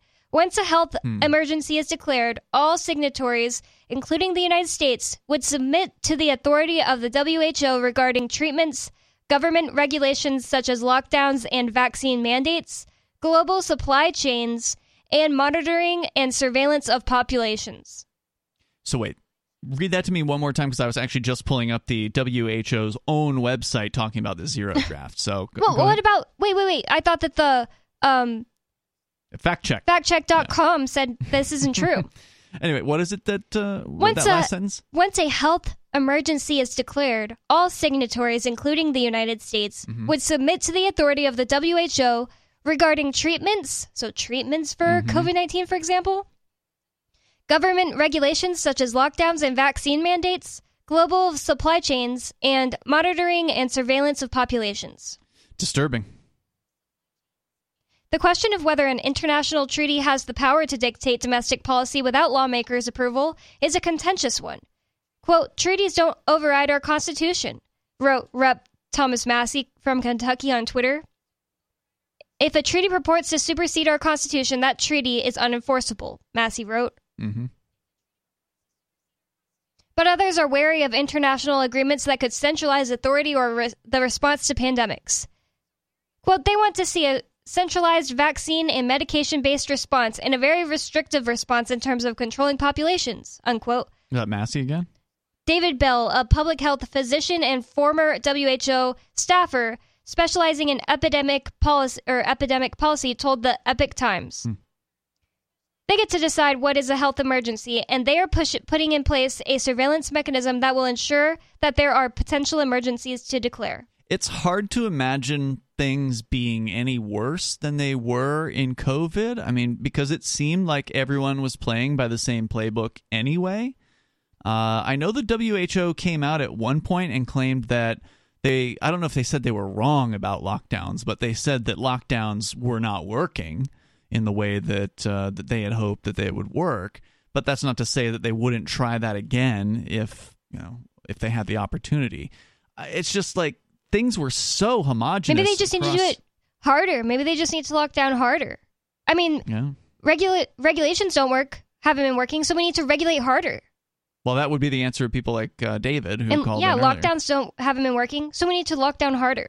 Well, uh, and that didn't work in China either. They they locked down hard in China, and people finally took to the streets and uh, protested those lockdowns, and then they they reversed them. So, of course, if people aren't willing to go along to get along, if they're not willing to obey all these uh, restrictions, then they just won't have any effect. But it's just like it's hard to imagine things being even more homogenous. I mean, the things, the restrictions between country to country were so similar. I mean, there were minor differences across the entire world almost every country was forcing people to wear masks. Almost every country had international travel restrictions. I mean, it was all seemingly coming from the same playbook. So, I mean, this certainly doesn't sound good, but it's hard to believe that this could be worse than. I mean, it seems like they're already doing what the WHO wants them to do. So, I'm not really sure what this changes. It'll just be coming from the WHO instead of the United States, basically, because um, I mean, this physician, Meryl Nass, told the Epoch Times if these rules go through as currently defined, I, as a doctor, will be told what I am allowed to give a patient and what I am prohibited from giving a patient. But that was already Wasn't that- happening. yeah, that's my point. The United States was already doing that, so I do see your point. Yeah, I I mean it sounds bad and I it is bad. I'm not saying, "Oh, this is fine." This is not fine. It certainly is centralizing things even more, but it wasn't like the CDC was pushing back against the WHO. Like the CDC and the WHO were buddy buddy and what one said the other the other did. And I so think what's bad about this is that it's going to set a precedent where countries can just.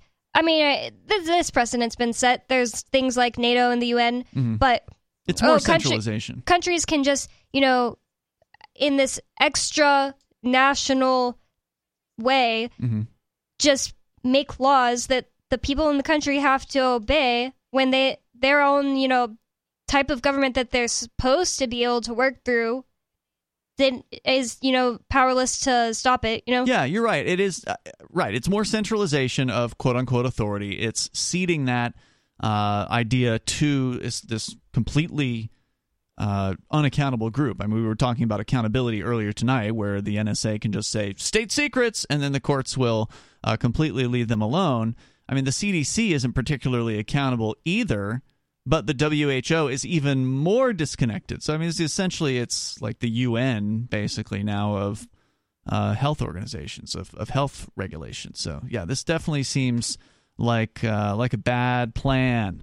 And I was looking to see if there was anything because you mentioned that this treaty thing is being heard today. I think you said t- February 27th was the day on which uh, the WHO is meeting for this what they call the zero draft, and presumably they're hammering out the details here on this thing as uh, as we speak. So it doesn't look like there's any fresh news uh, about you know what might have transpired, but whatever it is, it's not going to be good. It's not going to be good for human freedom. It's not going to be good for health freedom. And you know, once again, uh, I, I, I just feel like it's going to keep coming back to this more, uh, more and more often these days. Is like you're not going to be able to vote your way out of this, right? Like the the federal government's moving in this direction of having some quote unquote World Health Authority uh, come in and force their viewpoint down your doctor's throat. If it gets to the point where your doctors are not willing to go against the CDC and therefore the World Health Organization, that's a real problem because having different opinions in this area is an important concept. I mean, these people are going to be able to make medicines that have been proven to work for things illegal just because they're not the medicine they want you to take. Yeah, they're not politically approved. They're not uh, pouring billions of dollars into pharma companies' pockets like Pfizer or Moderna. And in this case, it's not even like the, the, nobody could call in and say, "Oh, you libertarians are just paranoid," because I mean, this literally happened. They outlawed things like hydrochloroquine and uh, mandated things like remdesivir that were killing people. I mean, th- those are the things that people should have more pay more attention to. People should be pointing out the fact that the government mandated things that killed people during COVID, but no, you just hear about COVID deaths. COVID deaths. What about remdesivir deaths? Here's the actual uh, press release from the World Health Organization, WHO. Dot int. This is from back in December. They're talking about the meetings that are happening right now uh, with this zero draft that you mentioned, Bonnie. And this is uh, who's speaking here. This is one of the co-chairs of this organization, Ms. Mas Matsoso. Matsoso. She said the impact of the COVID 19 pandemic on human lives, economies, and societies at large must never be forgotten. The best chance we have today as a global community to prevent a repeat of the past is to come together in the spirit of solidarity and a commitment to equity, there's that word again, and in the pursuit of health for all and develop a global accord that safeguards societies from future pandemic threats. Because it was such a threat last time. It was such a big deal. Oh, yeah, a cold that killed 0.01% or something of the people. The same amount of people died uh, as normally die. It's just From that flu, we didn't mean? call it the flu this Yeah, time. yeah. So we need to protect the world from that again, ever happening again. She said that government representatives stressed that any future pandemic accord would need to take into account equity, strengthen preparedness, ensure solidarity, and promote a whole of society and whole of government approach, whatever that means, and respect the sovereignty of countries.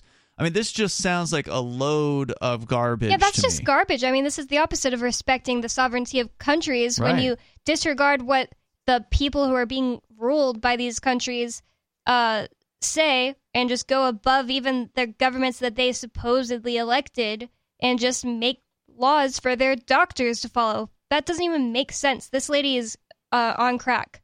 Well, they're just trying to cover for what's really going on, which is the total centralization and control of health policy. And it's it's really scary stuff. So once again, what's the answer here? The answer is to get out. Not every country in the world is on board with this. I don't know which countries are, but I suspect it's the bigger ones. You know, there were a couple of countries out there during COVID that actually had kind of went their own way, right? Was it was it Sweden that uh, wasn't really cracking down on all of the mandates? I know Belarus was one of the freer uh, places as far as COVID is yeah, maybe concerned. Sweden too. It was, I believe, it was Sweden at least for some time. I think they ended up getting worse as uh, as things went on, but it's it's been a while. So there were a couple. There were, you know, and by the way, I'm not saying Belarus is some sort of bastion of, of human freedom. It's certainly not.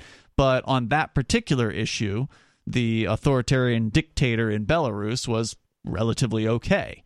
Um, so it is. Uh, it's. I mean, the only solution here is to get out from the United States. They're not going to be decentralizing power down to your local medical board or your individual doctors in any given area. They're going to threaten these doctors and they're going to tell them if you don't get on board with what the WHO says, we're going to strip you of your medical license. And forget people who are healers that work outside of the traditional medical establishment. Well, they haven't managed to to criminalized that quite yet as much as the traditional medical establishment might like to make those people illegal those people do still exist and they are still able to you know to do their practice they're just not allowed legally to make certain claims right so they can't they can't say well if you take the this bark from this tree over here and you brew some tea with it that'll cure cancer you know, even if it does cure cancer they're Yep. not allowed to actually say that because then the FDA will come in and destroy their livelihoods Well, this says that the WHO pandemic, uh, the WHO pandemic agreement calls for member states to implement, quote, One Health surveillance. Oh that sounds lovely One Health, like it, the d- O and the H is capitalized. It's like Okay. the name of the Yeah. surveillance. Is a concept that has been embraced by the United Nations, the Oh, boy. Centers for Disease Control and Prevention, the World Bank, and other global organizations. sounds terrible does it actually say what it does The term originally meant a way of seeing human and animal health as linked. They sometimes are, so that you could improve human health by acting more broadly. Someone named Bell said, It has become hijacked and is now used to claim that all human activities and all issues within the biosphere affect, affect health and are therefore within public health's uh, remit. Are we talking about an app here that everybody's going to be forced to have? It's Because more of a program. Like, All right. well, everything is related, so it's all public health, so we have a uh, jurisdiction over it all. more coming up.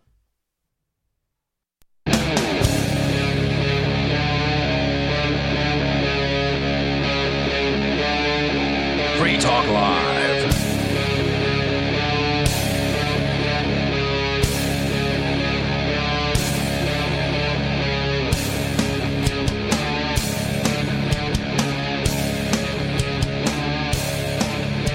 Free Talk Live, and you can join the show here. The number is 603 283 6160. That's 603 283 6160.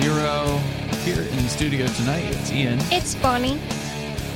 So, we were just talking a moment ago about the WHO, the World Health Organization. I guess looks like they're going to be in even greater control over what uh, various different government agencies around the planet are doing in regards to supposed pandemic response. There's a kind of a treaty that's being worked on, I guess, as we speak. There's some sort of three day long gathering with the WHO in order to put this thing in place.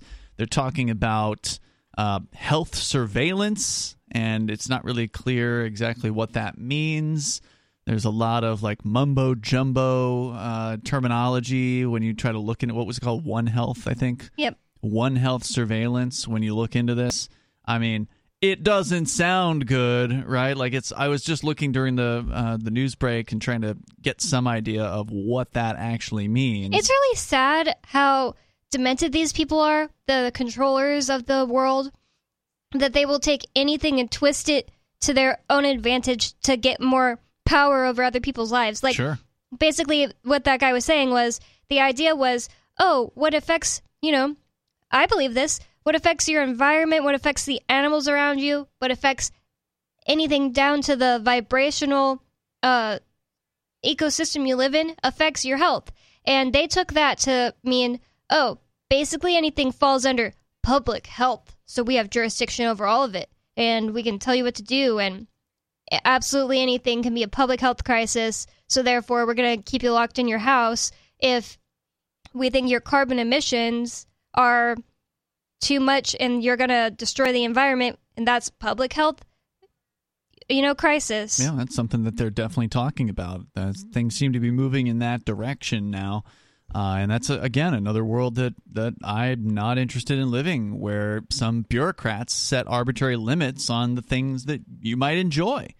I know the last time I went and uh, somebody was looking at airline tickets, and their Google's now got a carbon emission number. Like normally, when you when you buy airline tickets, it shows you you know how long the flight is right? Or where the where it's taking off and where it's landing and what dates and how much it costs. There's a new column now for the carbon emissions on the flight booking just to give people a, an awareness of what their emissions are where they're flying from point to it's not a mandate yet it's not something where you're being told you can't buy the ticket but it seems like they're putting this you know the systems into place they're putting the data there first before any kind of restrictions uh, come into play. And that's the kind of thing they do. Like my dad was telling me on the phone the other day. He was a medic in the army for like 26 years or something. He told me that in April or no August 2018, his little clinic in the middle of nowhere in Dugway Proving Ground, last place he ever worked at before he retired, was getting told by their higher ups in Colorado, like for whatever reason, there was a Colorado military base that was like the boss of my dad's military base. Okay. And they were getting told by this uh their bosses like you guys need to start implementing telehealth medicine. Basically, you need to make sure that any appointment you got can be done. You can give them the option to do it over uh, Skype or whatever. And uh, it was really complicated setup for them. They, It was like, you know, a lot of crap they had to jump through anytime somebody wanted to do a telehealth thing. Sure. And most people did not choose to do it anyway. No one was asking for it. That's the main thing my dad was like confused about. He's like, absolutely no one is asking for this. Like, So why is it being mandated? why is it being mandated?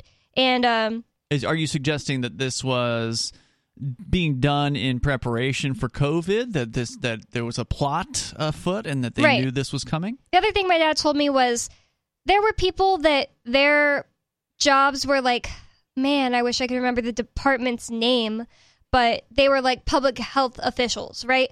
And my dad said those people were always just like, you know, tertiary people. They were never in charge of anything. He said to the fact that there was even like a connotation, like, Mhm. I, I don't, I don't know the ins and outs of the people he'd, you know, c- have conversations with, but during some kind of a mission, these people would be the ones that would be like, okay, so you need to make sure that blah blah blah happens, so that way we, you know, are not exposing people to this chemical, something like that. But they would never be like in charge of anything. But for whatever reason, like less than a year before COVID broke out, those people were getting these positions, you know, new positions created for them where they were like in they were leaders instead of hmm. just being science nerds that hmm. you know were there to help you check off a checklist.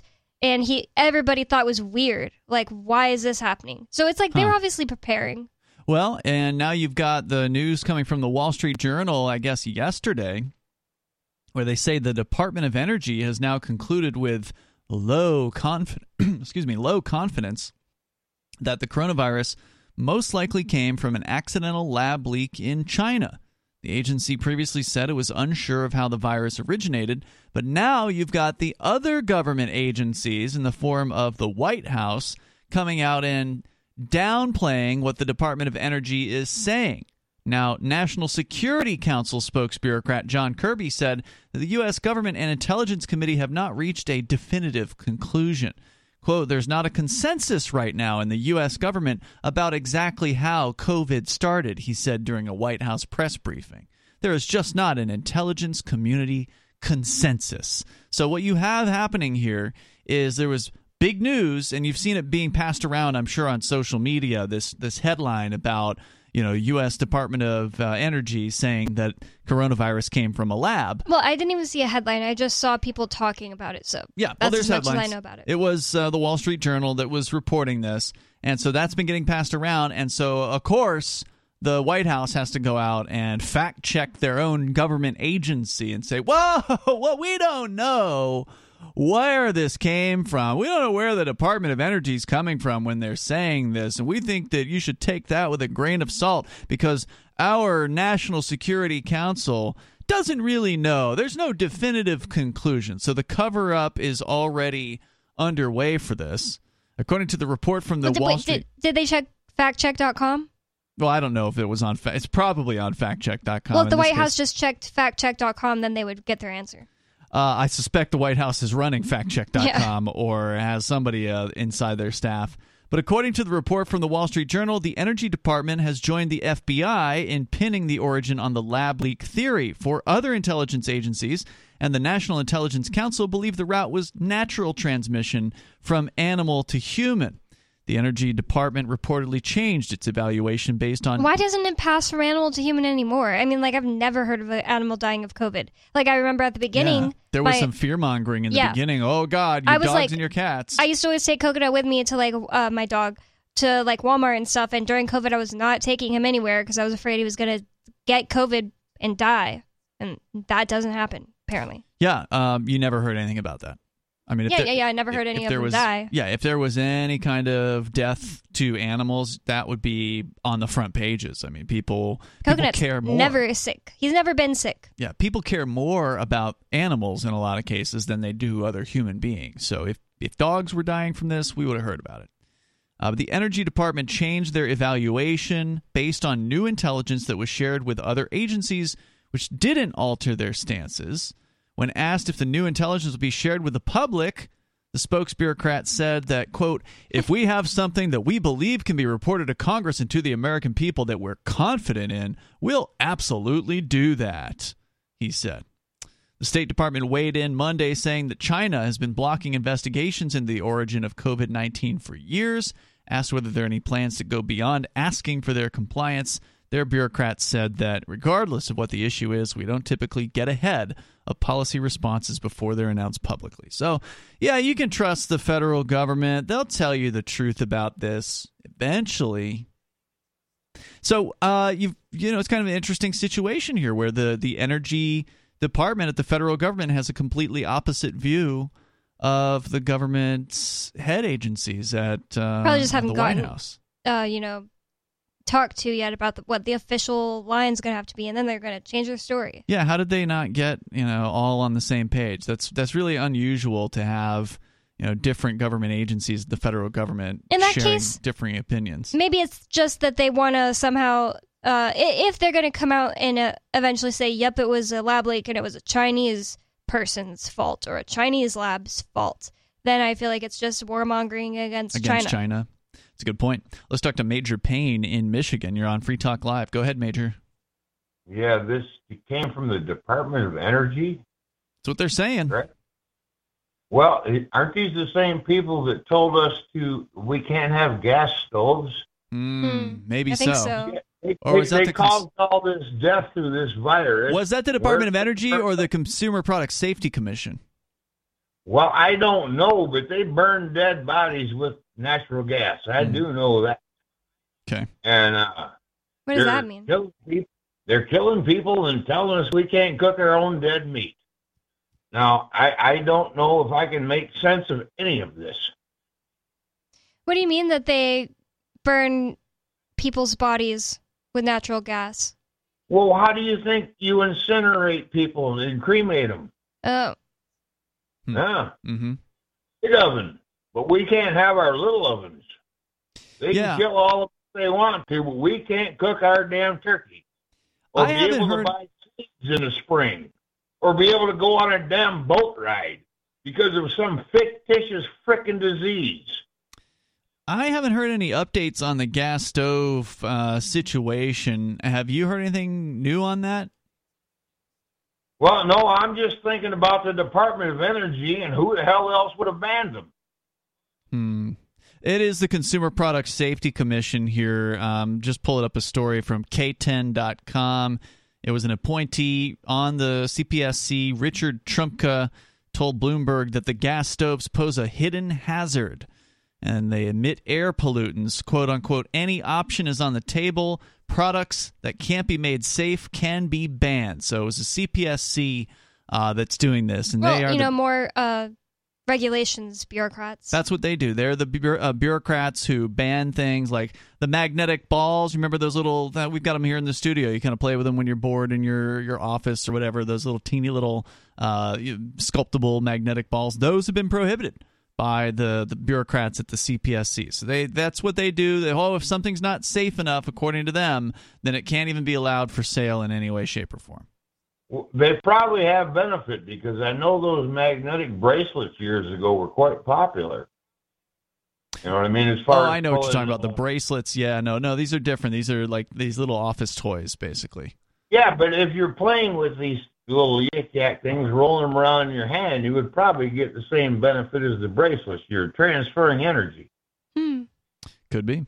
Major, uh, anything else you want to share tonight? No, no, I'm just speculating on all kinds of things, bud. All right, man. Thanks for the call tonight. I appreciate it. Uh, according to CPS chairman Alexander Hoehn-Saric, quote, I'm not looking to ban gas stoves, and the CPSC has no proceeding to do so, he claimed. Rather, he said the commission is researching gas emissions in stoves, exploring new ways to address health risks, and strengthening voluntary safety standards. And will this spring ask the public to, quote, provide us with information about gas stove emissions and potential solutions for reducing any associated risks. And if it is indeed voluntary, then that's fine. You guys can make you guys can make your recommendations if you want to and if companies want to follow those recommendations and offer a certain type of stove that probably costs more but is allegedly safer then that's okay with me as long as it's voluntary It's not really okay with me because these people's jobs get paid for to make these regulations by stolen money. well that is true uh, i mean certainly they shouldn't exist at all and companies will not want to poison their own customers so like the idea that uh, gas stove companies are somehow doing something wrong or or bad to their customers here is, is pretty absurd. But let's continue here. Let's talk to Sarah in New Mexico. You're on Free Talk Live. Go ahead, Sarah. Huh? Yes, I just want to say that they wanted to um, have the artificial intelligence start monitoring the jailhouse calls now, because um, there's there's a man, there was a boyfriend threatening to come out and kill the girlfriend Monique Gonzalez when he came out. It was it was all recorded that nobody uh, was monitoring the call. And when he got released, he came out and kicked the door in and uh, knocked on the door and shot her in the face. Wow. You know, so there's a Monique bill. So um, that's that's the part. Wait, wait, hold want on. There's the- a Monique Bill. Are you talking about there's a bill in Named is this- after her? Is, yeah. yeah, right. It's it's, it's called a Monique bill. Is this just Um, New Mexico or national?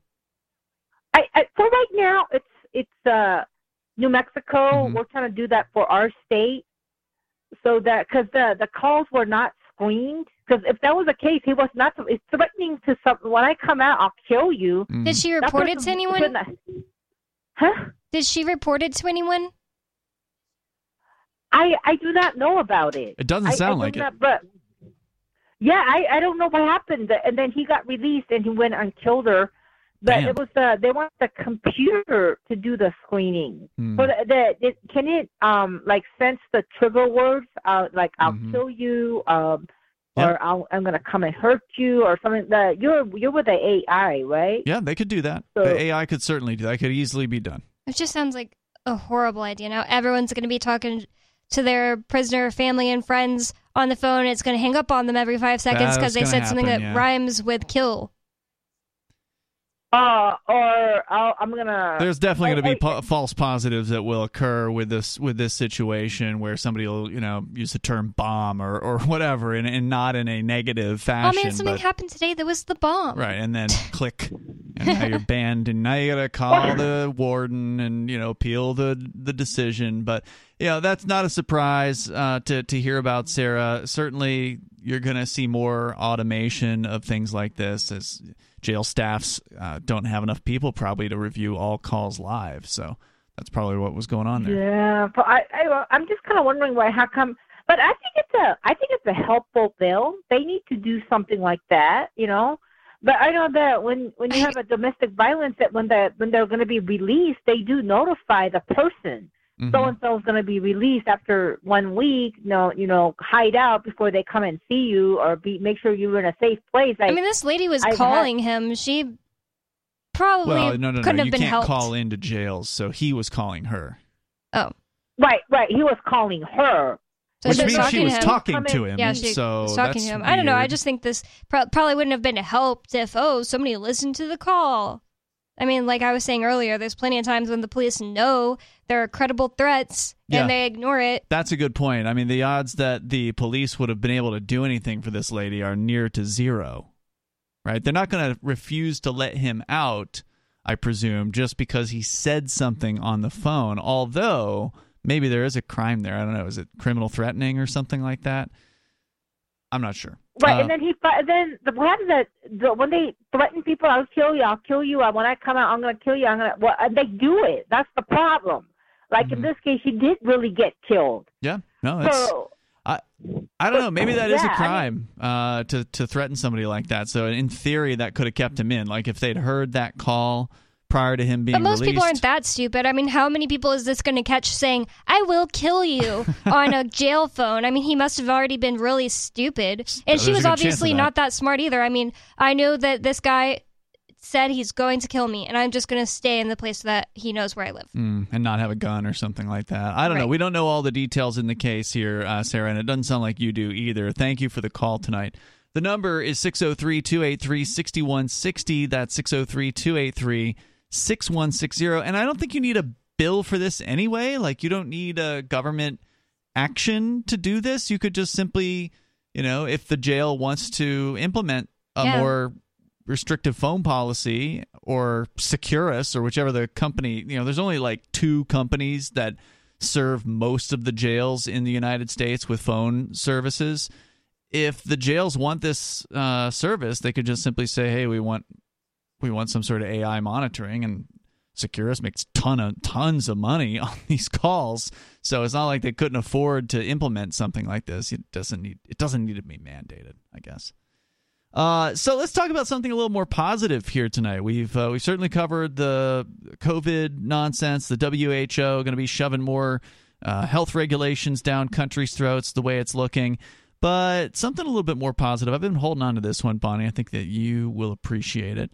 Uh, from studyfinds.org, which usually has interesting studies that have been released. Uh, from Ireland, people often say we can't control everything that happens in life, but we can control how we react to it. It may sound like a cliche, but new findings out of Ireland show that perspective matters when life throws us unexpected and stressful curveballs. Researchers say gratitude offers a unique stress buffering effect when it comes to both reacting to and recovering from acute psychological stress. Study authors add that adopting a more thankful worldview can even promote better cardiovascular health.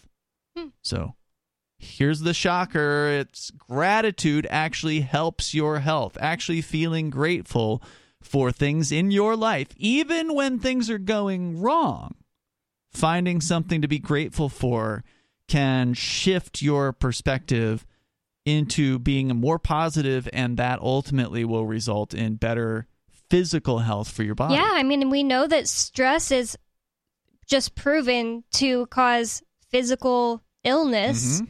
and uh, even death. I mean, people get stressed out enough to die, you know, heart attacks and stuff. Stress is mentioned in the next sentence, actually, so, here. you know, like if you're in a stressful situation and you choose not to sit and worry and, you know, ruminate in it and just be grateful for what you do have or the things are going right, what else can go right? Oh yeah, I like that line. That's something the captain uh, is. I think he. I don't know if he coined it, but he certainly Said he heard it from a manager and it's really nice. Yeah, it's a good one. Uh, meaning that when something goes right for you, you can ask what else can go right, and maybe more things will start going right. What Or- else can go right? Yeah. So while stress is an unavoidable aspect of life, studies continue to show that too much stress can have a detrimental impact on both health and well being. More specifically, excess stress can lead to high blood pressure, increasing cardiovascular morbidity, and coronary heart disease risk. We all know that stress is a killer. With all that in mind, study authors from the universities of Maynooth and Limerick, again, this is Ireland, Oh, I was sa- like, what? set out to better understand how reactions to stressful events impact our future health, as well as if there are any factors that can play key stress buffering roles. The research team suggests that while prior research has shown that gratitude and affect balance, which is a balance of positive to negative emotions, play key stress buffering roles, up till now there's been woefully few studies examining the impact of these variables on health like your cardiovascular recovery from psychological stress. We'll talk more about it coming up here and how you can find things to be grateful for even when you're under stress.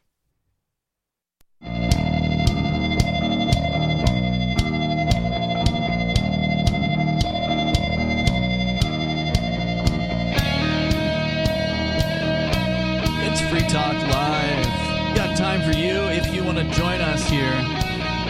The number is 603 283 6160. That's 603 283 6160. We're talking about the power of gratitude. There's a study, according to studyfinds.org, that has uh, taken place in, I think it was uh, Ireland. Yep. Maynooth, Ireland. I'm sure I'm mispronouncing that. But uh, they're looking at uh, people and how they respond under stress and how gratitude can help reduce the negative effects of that stress. If you want to comment, you're welcome to join us here, 603 283 6160. But before we go on, I do want to say thank you to Free Talk Live listeners uh, who have become supporters of our AMPS program. You can go to amps.freetalklive.com. That's amps.freetalklive.com. And you can become a supporter of our show. AMPS stands for Advertise, Market, Promote, and Support. People like Anthony Michelbrink, who is a Free Talk Live Platinum level uh, supporter of the AMPS program. Platinum means he's doing at least 25 bucks a month. So thank you, Anthony, for that. Definitely appreciate it. And we only ask for five, so he's doing at least five times what we're asking. So thank you for that um, level of support. But we only ask for five bucks, and if you can help us with that, if you appreciate the uh, message of peace and liberty and freedom and crypto and the stuff that we talk about regularly here on Free Talk Live, the open phones aspect of the show that we're on seven nights a week uh, please, you can support our mission directly over at amps.freetalklive.com. That's amps.freetalklive.com. You get some perks, get some benefits like access to the AMP only podcast uh, and more. Just learn about it and get signed up at amps.freetalklive.com. So, the research, according to studyfinds.org, took place at Maynooth University and encompassed 68 undergrad students, 24 men, 44 women, between the ages of 18 and 57. The experiment featured lab tasks which induced stress among the participants, while researchers measured cardiovascular reactivity and recovery in response to the stress. The ensuing results reveal that a state of gratitude predicts lower systolic blood pressure responses throughout the stress testing period. This means, study authors say, that gratitude promotes a unique stress buffering effect on both reactions to and recovery from acute psychological stress. The team also found that affect balance amplifies the effects of grateful feelings. And Now- what was affect balance again? yeah, they described affect balance as being the balance of positive to negative emotions. So, presumably, the more positive emotions you feel, the better gratitude works for you. I think that's what they're saying here. Or at least just having a balance where you're not all in the sky all the time or all, you know, negative and depressed all the time. Yeah, I don't know. It's uh, it's hard to really say. It's just this is just an overview of what this study says. In conclusion, study authors believe these findings hold clinical usefulness. Uh, usefulness. There are numerous low-cost gratitude interventions that can help promote well-being, improve well-being. For instance, one earlier study found cardiac patients who make the use of gratitude journals That's what I thought at first. I wasn't sure if they're going to bring that up. have better cardiovascular outcomes than those who do not. What is a so gratitude? simple and so nice. What is a gratitude journal? It's just having a journal. It could be on your phone or anything where every day you write down like three things you were grateful for that day. It Mhm. shifts your perspective. You have to think back through the day and think about what you were grateful for instead of, you know, most All time the crappy things that yeah, happen. just oh, this happened today, this happened. Even on a crappy day, you can sit there and write down the, your three things, and you're gonna find three things you were grateful for. Even if some of the things are on your list every single day, it's just good to focus on that. Like I'm grateful I have my dog Coconut, and you write that every single day because you can't think of three. It's still better to focus on that than focus on all the bad stuff that happened. Now, this particular study was done on a relatively small sample size. It was only 68 undergraduate students between the ages of 18 and 57, but still, they found what they found. Uh, and then they linked to, when they mentioned the low cost gratitude interventions, they actually linked to a different study, which was a survey of 2,000 Americans examining the potential connection between being thankful and contentment in life, revealed that 65% of respondents who say they're very happy on a daily basis are also more likely to always give thanks. Right? So if you are thankful for the things, which is another way of saying you're expressing gratitude, right? If you're thankful for the good things in your life, then you may be more likely to be a happier person over time. While looking at the correlation between life satisfaction and gratitude, a third of respondents say they regularly make sure to express gratitude in their everyday lives. Of those, 62% note they feel very satisfied with their lives. Now, there's there's different ways that you can express gratitude, right? Like you can do what you're talking about with a gratitude journal, where you're focusing kind of within and you're reminiscing about your or looking back on your your recent past and finding things to be grateful for, focusing on the positive things that have happened in your life. And then there's the sort of outward expression of gratitude, right? Instead of just putting it in a journal, you can tell someone that you're grateful for them or you know for what they did for you or for something that happened that involved them or whatever. Just saying that you appreciate that person or their efforts whether it's at the workplace or whether it's a family member or a next door neighbor or something like that. Just a, a kind word can really lift somebody out of a slump right? Like it, it may be it may seem so eh, you know almost pointless, right? Like, oh, it's just a thank you, but it can mean a lot to somebody, especially if that person's been having a crappy day. Yeah, that's why anytime I think like a good or like a compliment towards a woman, I try to give it to them mm-hmm. because it's like a lot of times you might think, oh, they'll think I'm weird if I say they're pretty, but most of the time they react to it really well. Yeah, I mean, most people. uh, Well, I mean, so I guess some people can't take a compliment very well, but I think you're right. Probably most people are uh, appreciate something nice being said. And even if they feel awkward replying in that moment, I'm sure that they, you know, are happy that someone complimented them. Conducted by OnePoll and commissioned by Motivosity, the study also found that on average, respondents believe that they express gratitude to others just six times per month. And they say they also receive the same amount of appreciation back. Regionally, residents in the Southwest are more likely to express gratitude than anyone else in the country. 75%, just barely beating respondents in the Northeast at 74% and Midwest 73%. And so it goes on there. Respondents also agree there are res- uh, proper ways to respond to being thanked. Smiling, 44%, saying you're welcome, both ranked as the most common nonverbal and verbal responses, although the latter ranks uh, ranks somehow ranks second to my pleasure in terms of politeness. Lower down on the list, only one in four tend to say it's nothing. In fact, 32% called the phrase rude. I wouldn't say somebody was rude if I said thank you and they said it's nothing. I Uh, wouldn't think it was rude. Sadly, 12% say they don't reply with anything at all. Interestingly, only 69% of the overall panel agree it's rude not to thank someone when they do something kind for you in passing. That's just more than the number of people who think it's rude to stay silent when somebody sneezes. Regardless, hmm. 42% of all Sometimes respondents. I feel that I'm overdoing it at a restaurant where every time the waiter hands me anything, I say thank you, but it's just my natural response. Like anytime they hand me a, a water, anytime they give me a straw, I say thank you. I do too. I do you think the same thing? Like, am I overdoing it? I never think that I'm overdoing it. Uh, in fact, I'll even say it when they bring something for someone who's not me. Hmm. I'll say thank you to the person because Right. I don't know if the other person's going to do it. Now, maybe I'm cutting their opportunity or whatever to say it, but they could also say thank you too. Yeah, you but know, if they well, wanted. I really thought about it the other day when we went to omakase, which is Mm-hmm. sushi, where the sushi, uh, where the chef in the back chooses the sushi and hands it to you. That's right, Over yeah. like an hour and a half, and tells you what it is. Well, I was wondering if I was annoying him, saying thank you every time he handed me a thing because they Did hand you notice things. I was doing it as well? yeah, Yeah.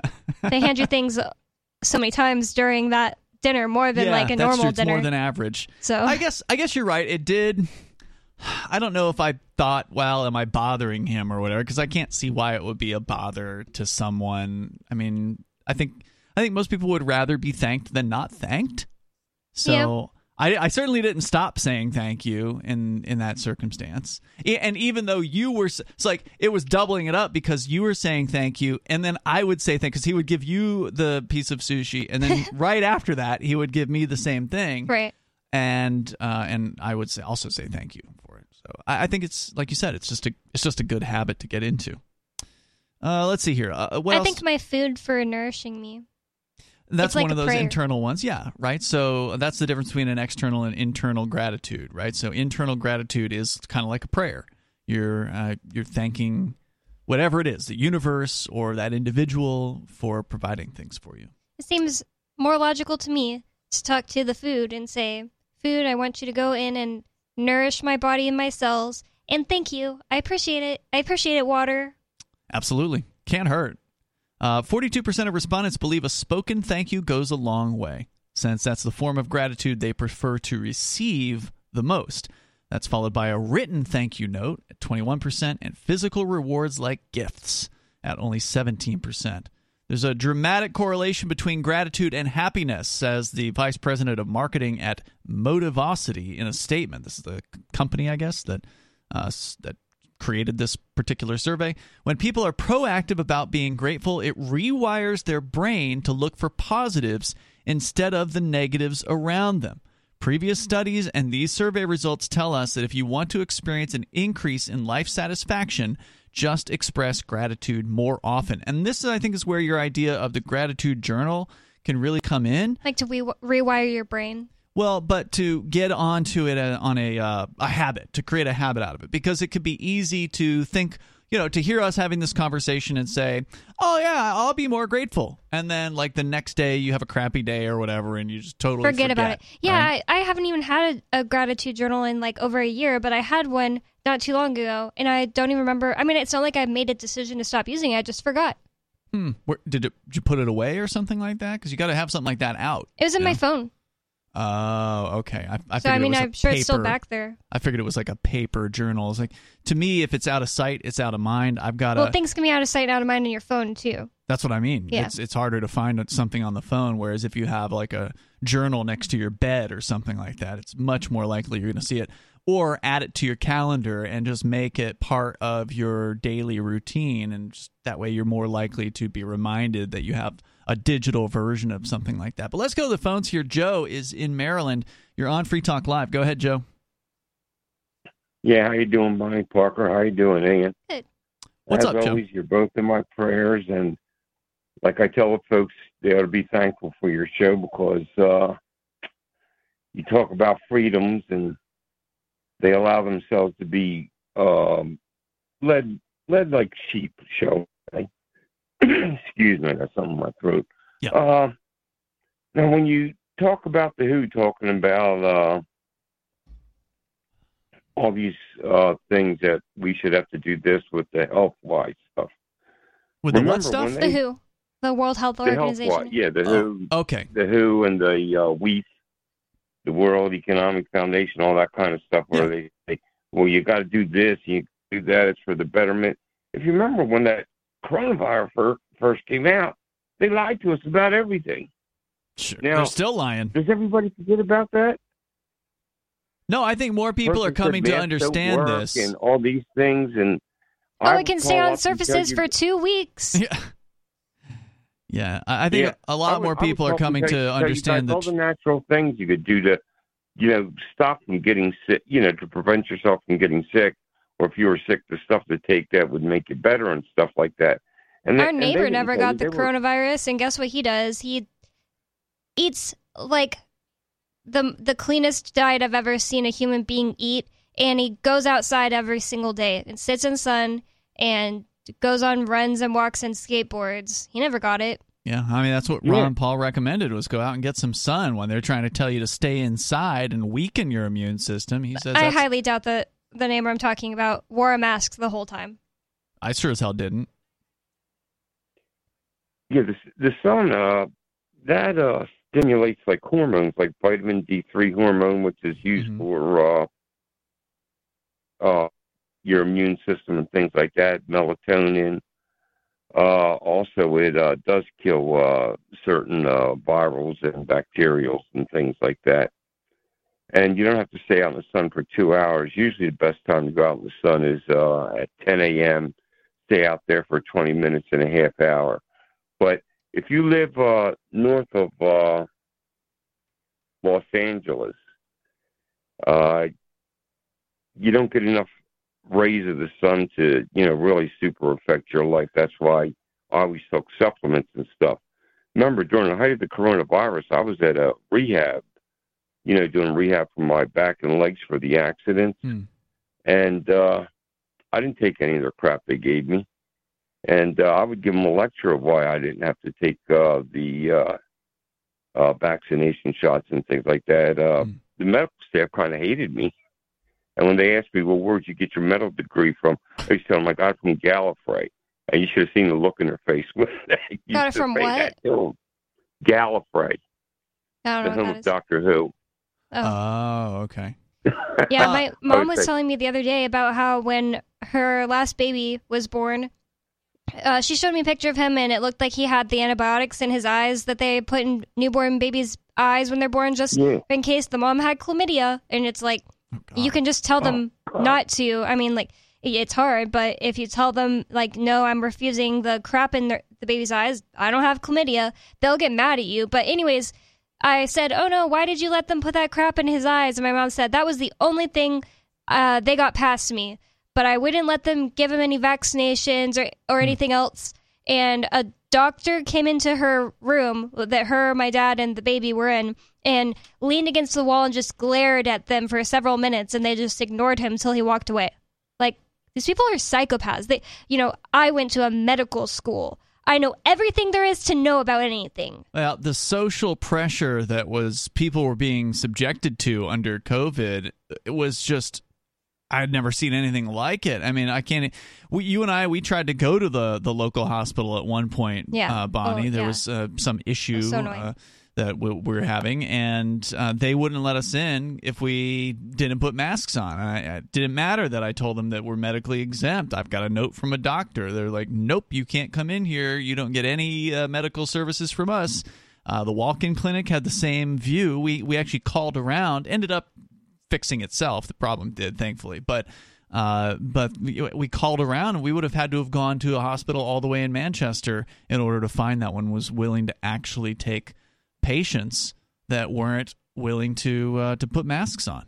So the pressure was extreme, and that's all going to come back the next time some you know some other thing comes up. Joe, you've mentioned to us before that you are uh, essentially you're in a hospital bed at all times. Is that still the case? Yeah, but uh, I I, I always uh you know do the exercises that I can, Mhm. and uh, I've been using a TENS machine, and uh, I've gotten a little bit of uh feeling in my uh, right foot. I, I wanted to ask you, as somebody who is in that position in life, uh, are you able to find things that you're grateful for, regardless? Dan, every time I call your show, I say uh, everybody should be grateful for your show because you talk about freedom and not having them be like sheep. You you, you got to have a positive attitude.